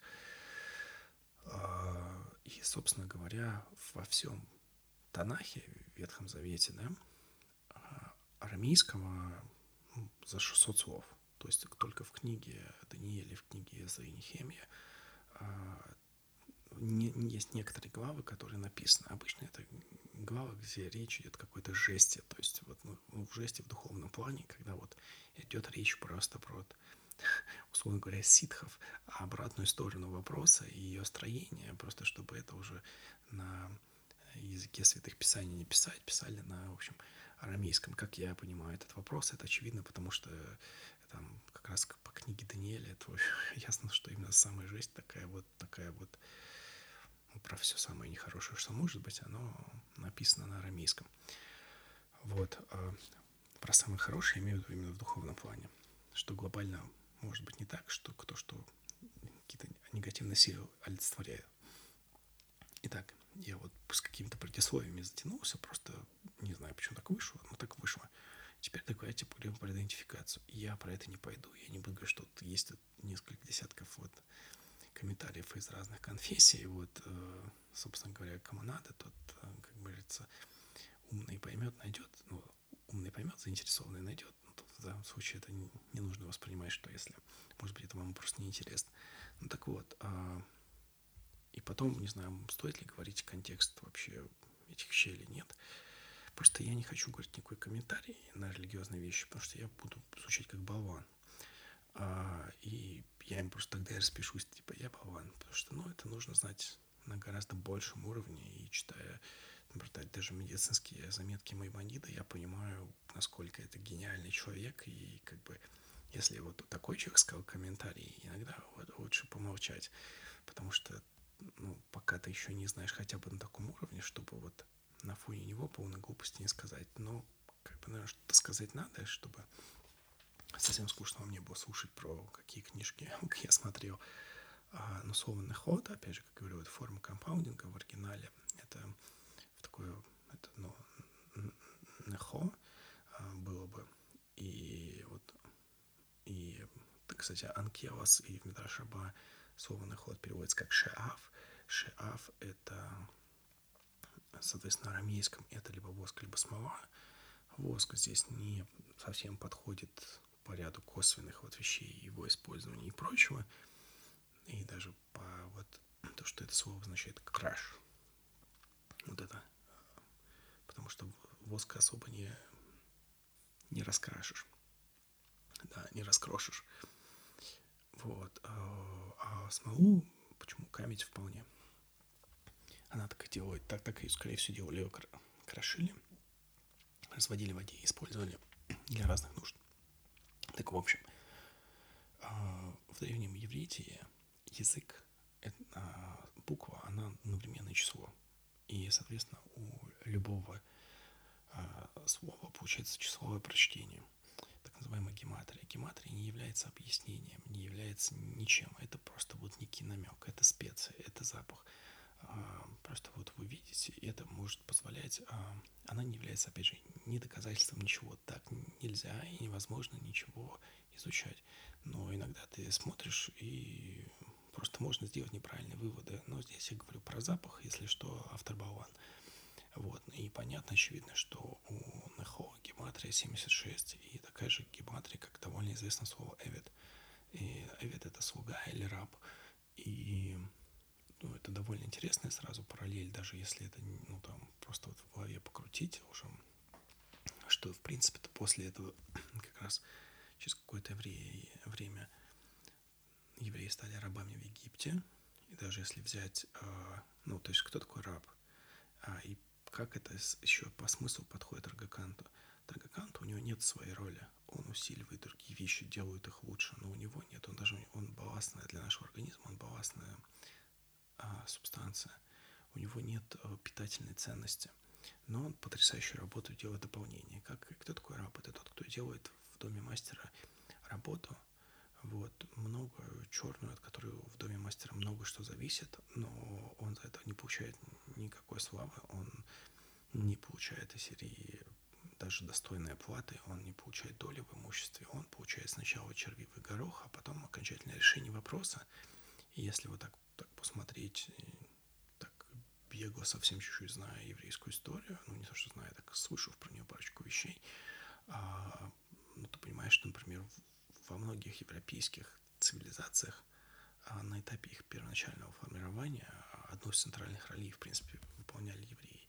Это и Франция, и Германия, естественно, потому что Германия их целенаправленно зазывала, когда они из такого полуплеменного строя выходили. Это и Испания, благодаря евреям, в принципе, Испания из Эспейн превратился в Эспейн, а когда там сумасшедшая, а, совершенно crazy, как говорится, королева Изабелла выкинула просто евреев, а, там, а, ну, тогда, если не ошибаюсь, в этот период в Турции был всем известный Сулейман II Великолепный, а, или другой у него был эпитет, ну, в общем, Сулейман II, и он говорил, что только безумец мог такие ценные кадры выкинуть, и он очень многих евреев приутил, и в том числе и в том, чтобы складывалось из а, A Ottoman Empire в The Ottoman Empire а, тоже внесли вклад, но мы не знаем, в случае евреев, здесь они вот выполняют такую роль, когда они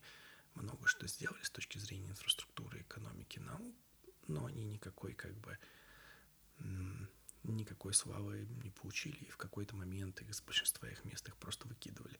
Вот такая вот э, незавидная участь. Э, и, в принципе, вот, вот, вот эта вот сторона, если, не знаю, намекает ли на это ход, это пока мои больные фантазии, просто ну, такое чувство, что как намек очень легкий у меня лично проскочил, что, ну, в принципе, ну да, с того вот последствия тех событий, они еще вот с этим народом вместе. А следующий момент — это то, что слово «эвит», оно имеет, у, медали всегда две стороны. То есть нам кажется, что слово «раб» что-то такое, что мы называем себя там в серии «раб Божий», это похожие конструкции есть в разных мировых религиях, вот в тех же в авраамических, что мы принижаем себя перед единым источником, грубо говоря, но, но а, если мы берем вот основу в Ветхом Завете, грубо говоря, в Танахе,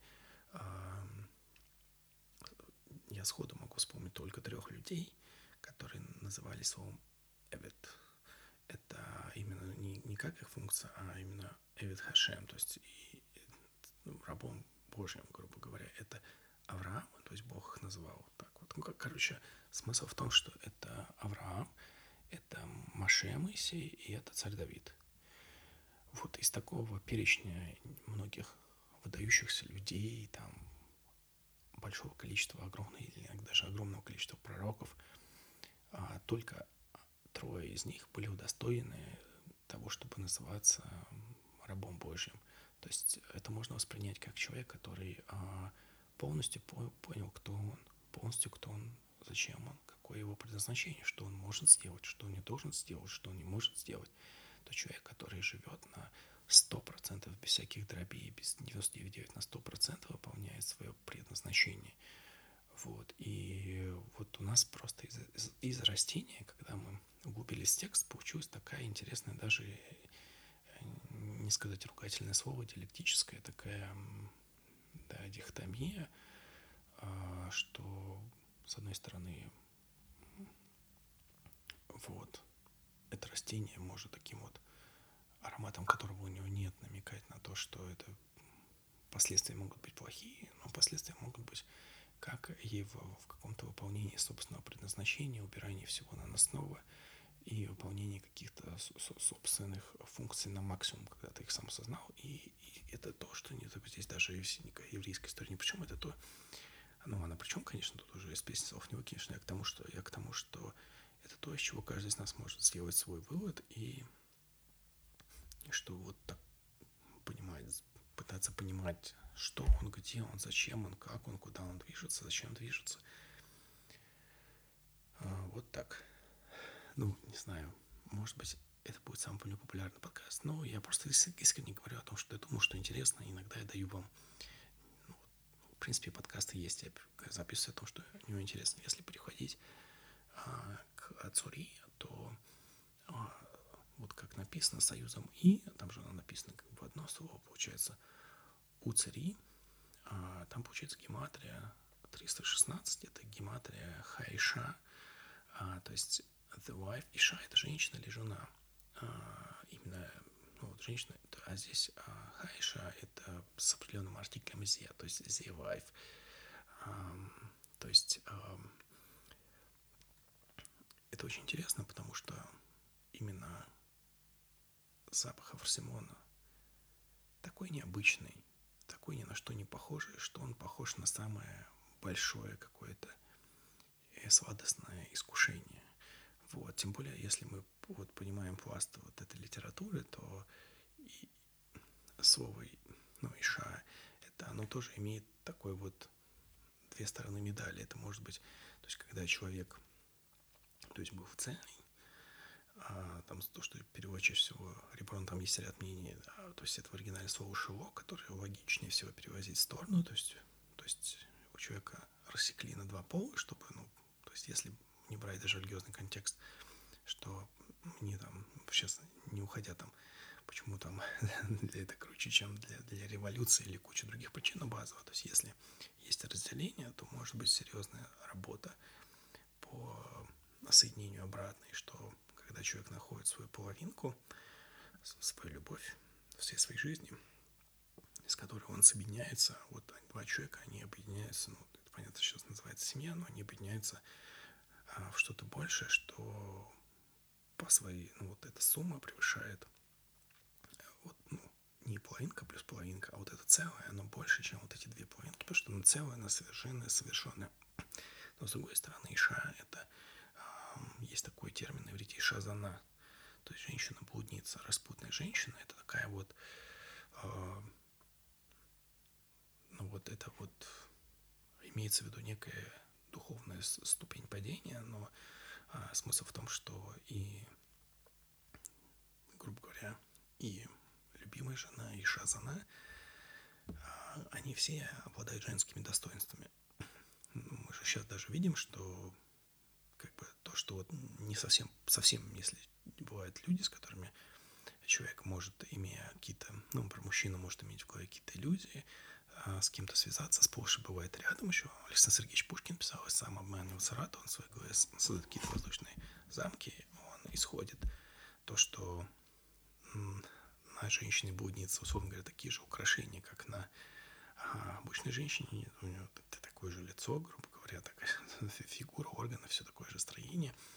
А, а при этом одно является как бы счастьем, а другое является смертельным ядом. И, а, в общем, а, тут такая же интересная дихотомия, что вот цури, оно действительно относится, с одной стороны, это аромат совершенно потрясающий, а с другой стороны, а, он настолько потрясающий, что он как бы, если таким запахом поманить, поманить на что-то хорошее, запахом в переносном сейчас смысле таки, тебя поманить чем-то таким настолько сладким, вкусным, а, куда-то не туда, ну, ты пойдешь.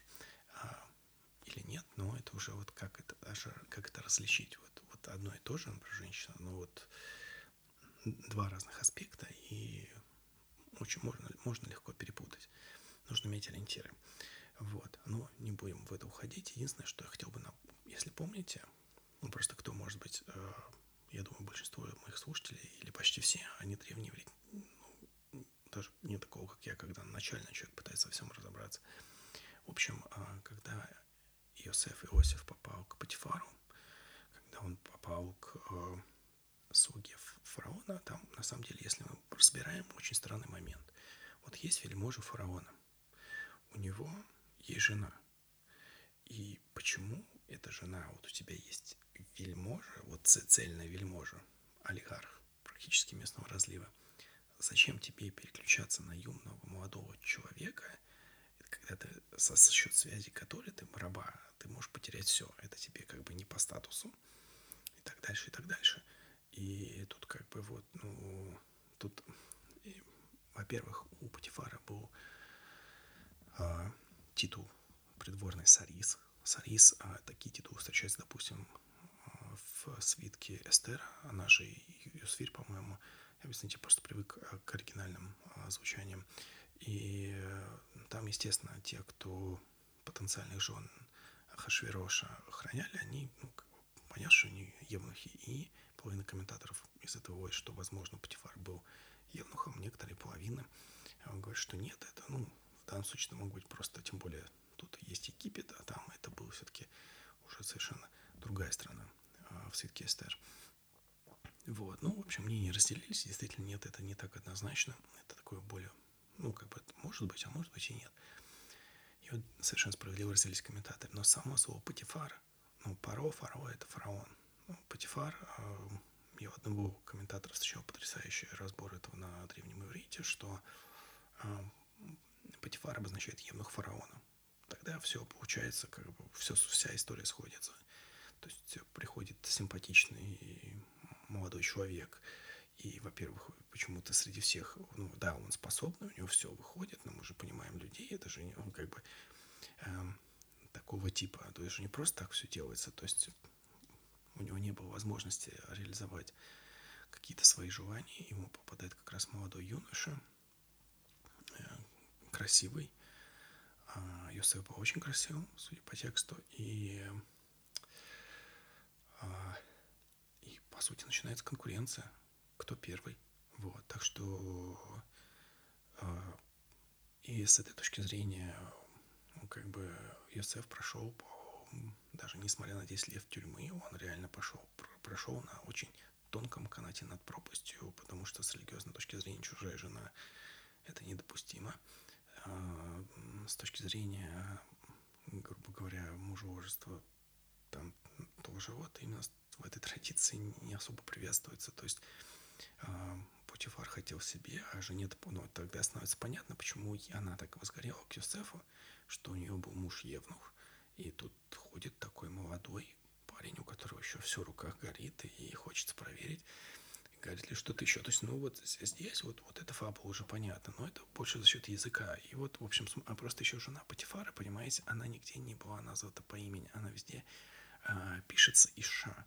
Ее в данном случае можно понять как Иша Зана. Это женщина-блудница, то есть она, может быть, и была и красивая, и умна, и, и играла на каких-нибудь интересных египетских музыкальных инструментов, гадала по звездам и что-нибудь еще делала, что можно и не нужно – и, и нужно, и не можно, все что угодно. Но вот э, она просто везде названа просто как жена Патифара, как вот Иша, это женщина, жена. И вот я говорю то, что вот просто из аромата мы сразу вот дополняем себе картину, что здесь уже следующая вещь, что и самые какие-то большие искушения и самые правильные вещи иногда они по сути отражение того и того же и имеют а, одинаковое преимущество и нужно иметь некий комплекс, компас, а, чтобы в этом разобраться. И что будет этого человека компаса, это уже у каждого свое, скажем так. И последняя часть, наверное, это Лот. А, Лот, как вы помните, это был племянник Авраама. Вот, но в данном случае там все-таки не он имеется в виду там. А, а вот здесь в Абданом. Ну вот, если не ошибаюсь, на арамейском это обозначает проклятие. Вот, и если мы берем спецсоюзом И, то есть буковка Вав, а, Валот, то получается гематрия 45. Это же гематрия слова Адам.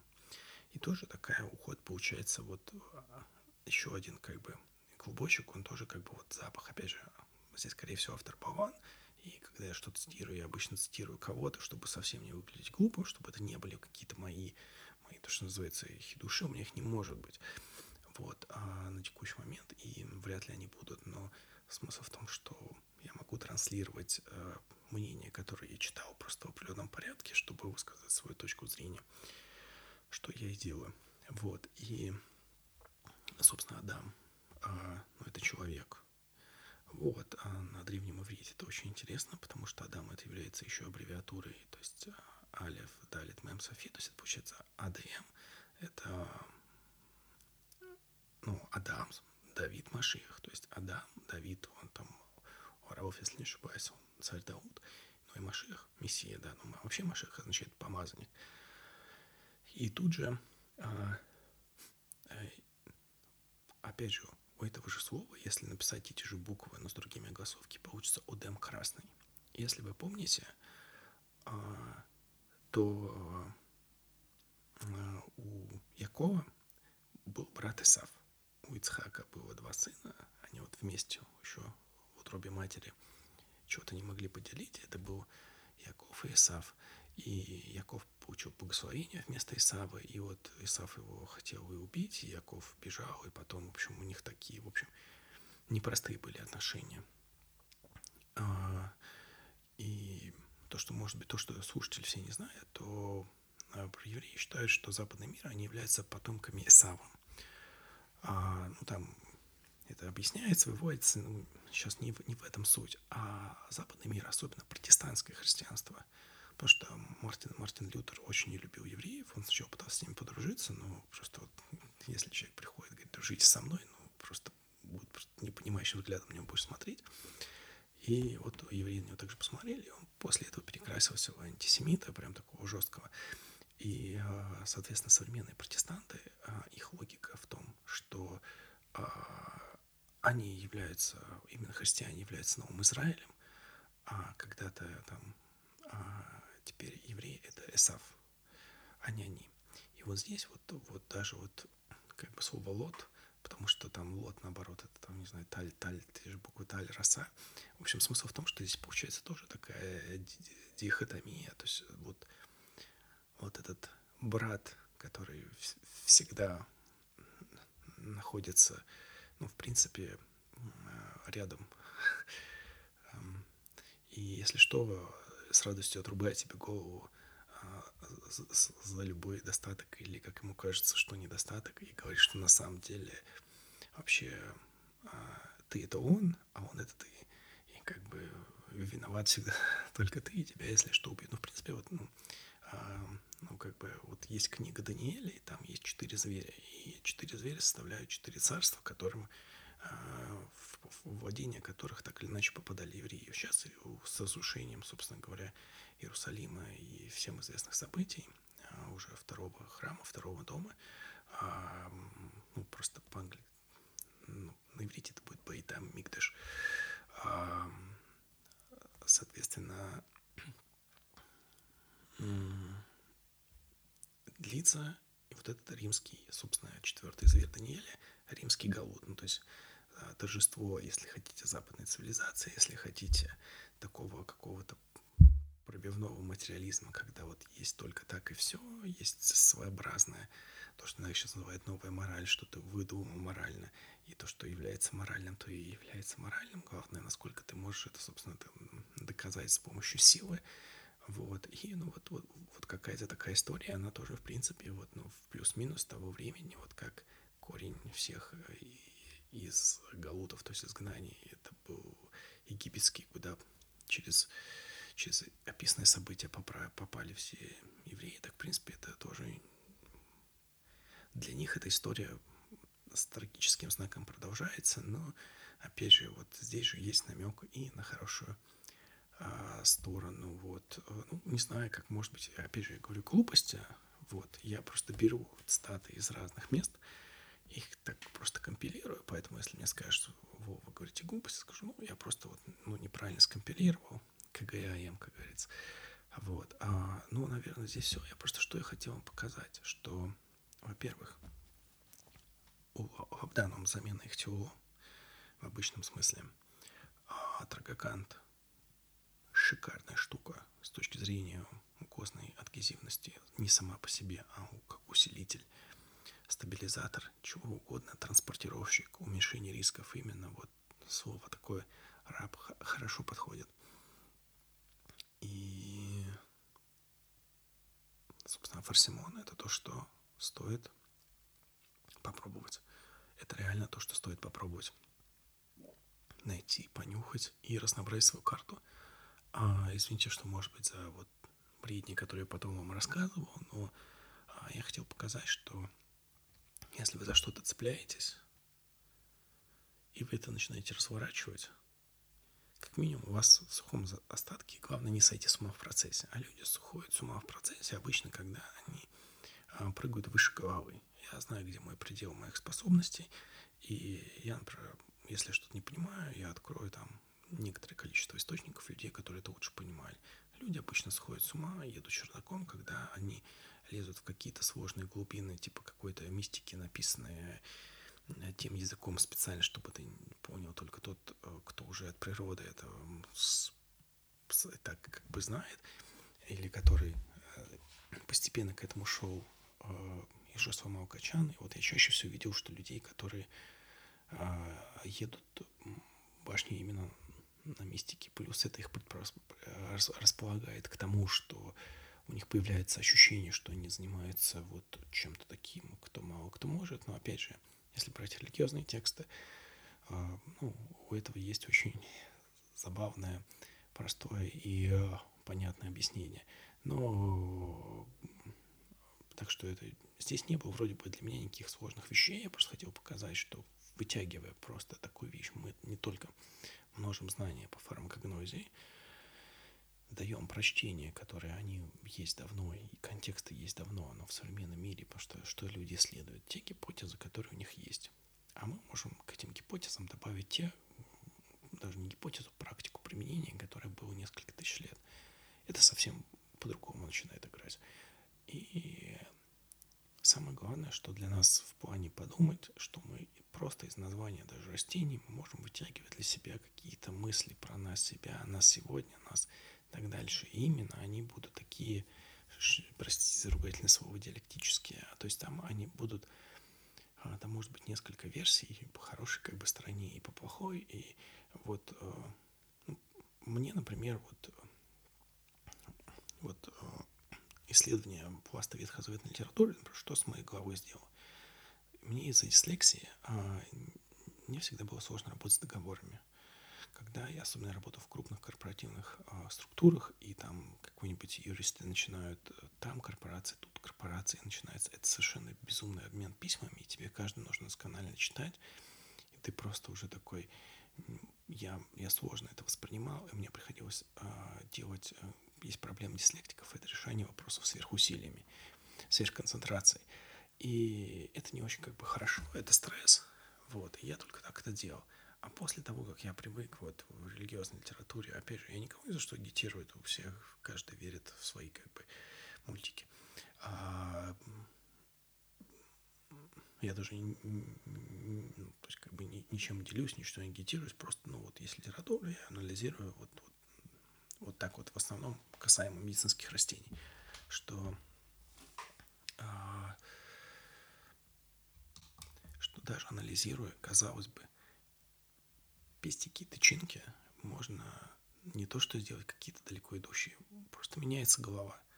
Если для меня юридическая литература это было просто как вот ну, наказание, вот, как вот просто вот какая-то деятельность, которую я не могу не сделать, особенно в корпоративной структуре, но она занимает все время, и если ей целый день заниматься, будет день внутренне потерян, будет он выгорен, будет стресс. А сейчас я, когда несколько раз работал с договорами, договорами, договорами, как уж что, я видел рекомендации говорить и так, и так в разных словарях, или, скорее всего, и так, и так. Может зависеть от редакции как бы этого словаря, который будет содержать ударение а, и автора.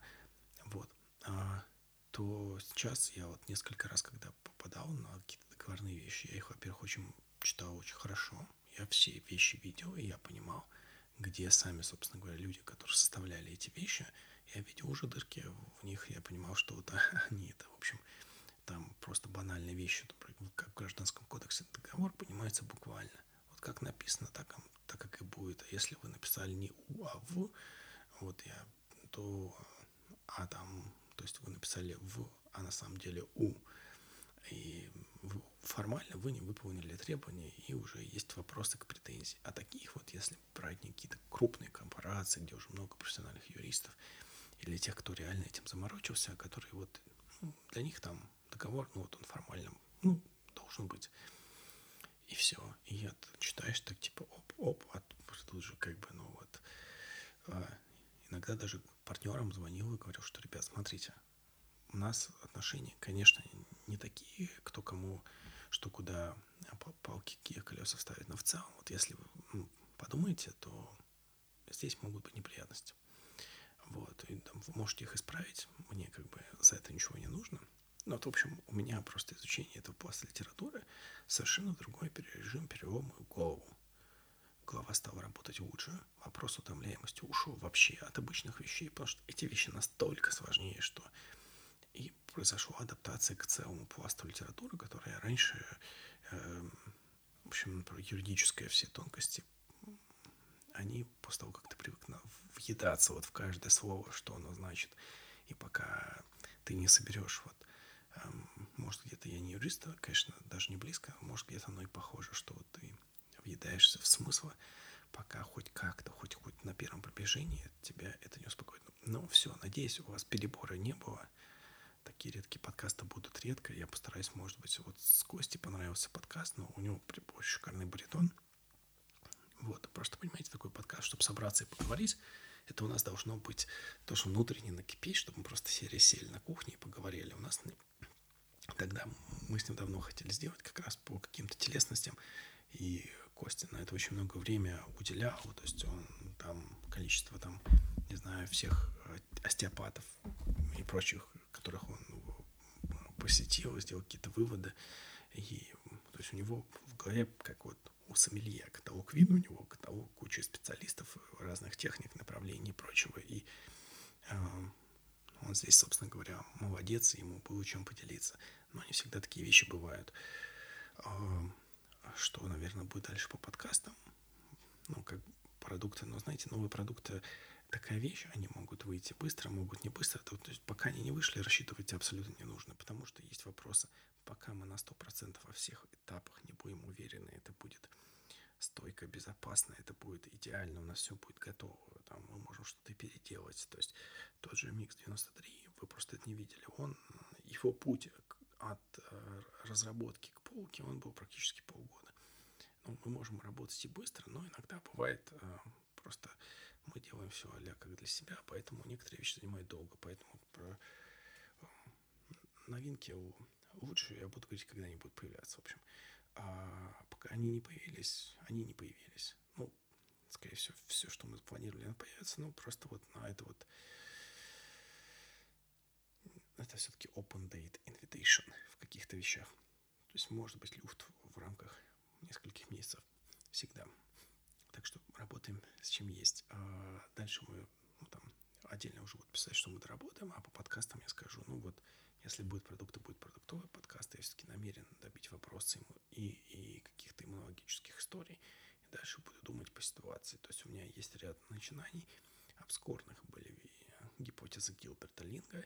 Я считаю, с точки зрения вот вещей, вот для меня тоже некий интеллектуальный водораздел, человек, который способен читать, воспринимать Гилберта Линга, его физическая теория а, живой клетки, а, ну, там по-английски она по-другому называлась, то есть он позволяет элегантно и интересно с помощью несложных физических вещей объяснить ряд очень сложных процессов внутри клетки, а, без которых нормальное понимание не будет. Может быть, продолжу по нему, может быть, еще будут какие-то злободневные темы, а, но в целом в голове вот у меня были отложенные подкасты по иммунологии. Я буду потихонечку их добивать, но чтобы одно и то же не было, буду ротировать. А так, в принципе, всегда пишите пожелания и все остальное. Я стараюсь, э, стараюсь э, выходить на обратную связь, отвечать людям. А, если когда-то могу не ответить, это либо я понимаю, что меня пытаются просто поэксплуатировать, а, ну, серьезно, там, откусив от меня какой-то большой кусок времени. А у меня есть обязательства перед э, довольно большим пластом людей на, на собственный день и перед собой тоже. Поэтому здесь такой вопрос конкуренции. Ну, если это какой-то вопрос, обычно по продукции, не там, запрос трехчасовой консультации под э, по вопросу продукта, я всегда отвечу по продукту, я вообще стараюсь всегда отвечать. Вот если что-то просто будет, э, ну, в, ну, в смысле, вот я, я живу, вот вы меня не знаете, но дайте мне несколько часов времени, я, я, я физически не могу. А, ну, раньше просто старался отвечать всем и как бы всех удовлетворить на полный. Просто в какой-то момент я понял, что это, наверное, бессмысленно. Поэтому по делу всегда вот, перебрать нескольких емких фраз э, я только спасибо скажу.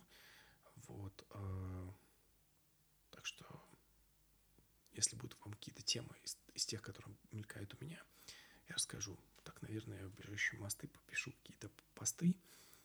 Ну, мне, ну, не знаю, просто читаю много советской литературы. Мне интересно будет какие-то вещи рассказывать, базовые такие, просто вам рассказать, как, например, бывают сложные, сложные цепочки обратной связи в организме и так дальше. Но все, спасибо вам большое. Это мой, нет, самый первый подкаст, наверное, и был самым долгим, где мы с Костей про гормоналку говорили. Но смысл в том, что спасибо всем, кто дослушал. Я думаю, что это было нелегко, не обязательно и не для всех. Но иногда нужно делать разные вещи, и в том числе те, которые, которые просто хочется сделать. Я а, просто мне еще где-то на год в книге перешита, она же книги бытия работы есть. Ну так, чтобы, знаете, вот, вот верхний слой просто, знаете, как монеткой как бы поскрести, и чтобы что-то понять. Вот где-то, наверное, а через год я перейду к второй книге Шмота «Наш исход» и постепенно буду двигаться. Ну, параллельно, так как, а, грубо говоря, я учу и древний иврит, и арамейский, так как они развивались параллельно, их, я так решил, что учить нужно параллельно, но а, арамейского физически меньше, то есть я, наверное, сейчас глубоко уже буду пытаться на оригинале изучать книгу Даниэля из Ранихимии. Если там что-то будет в контексте вот фармакогнозия такое прямо интересное, как-то, не знаю, да, в принципе, все, что мы находили, такое пока не безинтересненькое, вот, по крайней мере, сегодняшних вещей. Вот тоже я туда уйду. Ну, вот такие какие-то планы, все, уже не буду вам надоедать. Все, всем большое спасибо. До связи.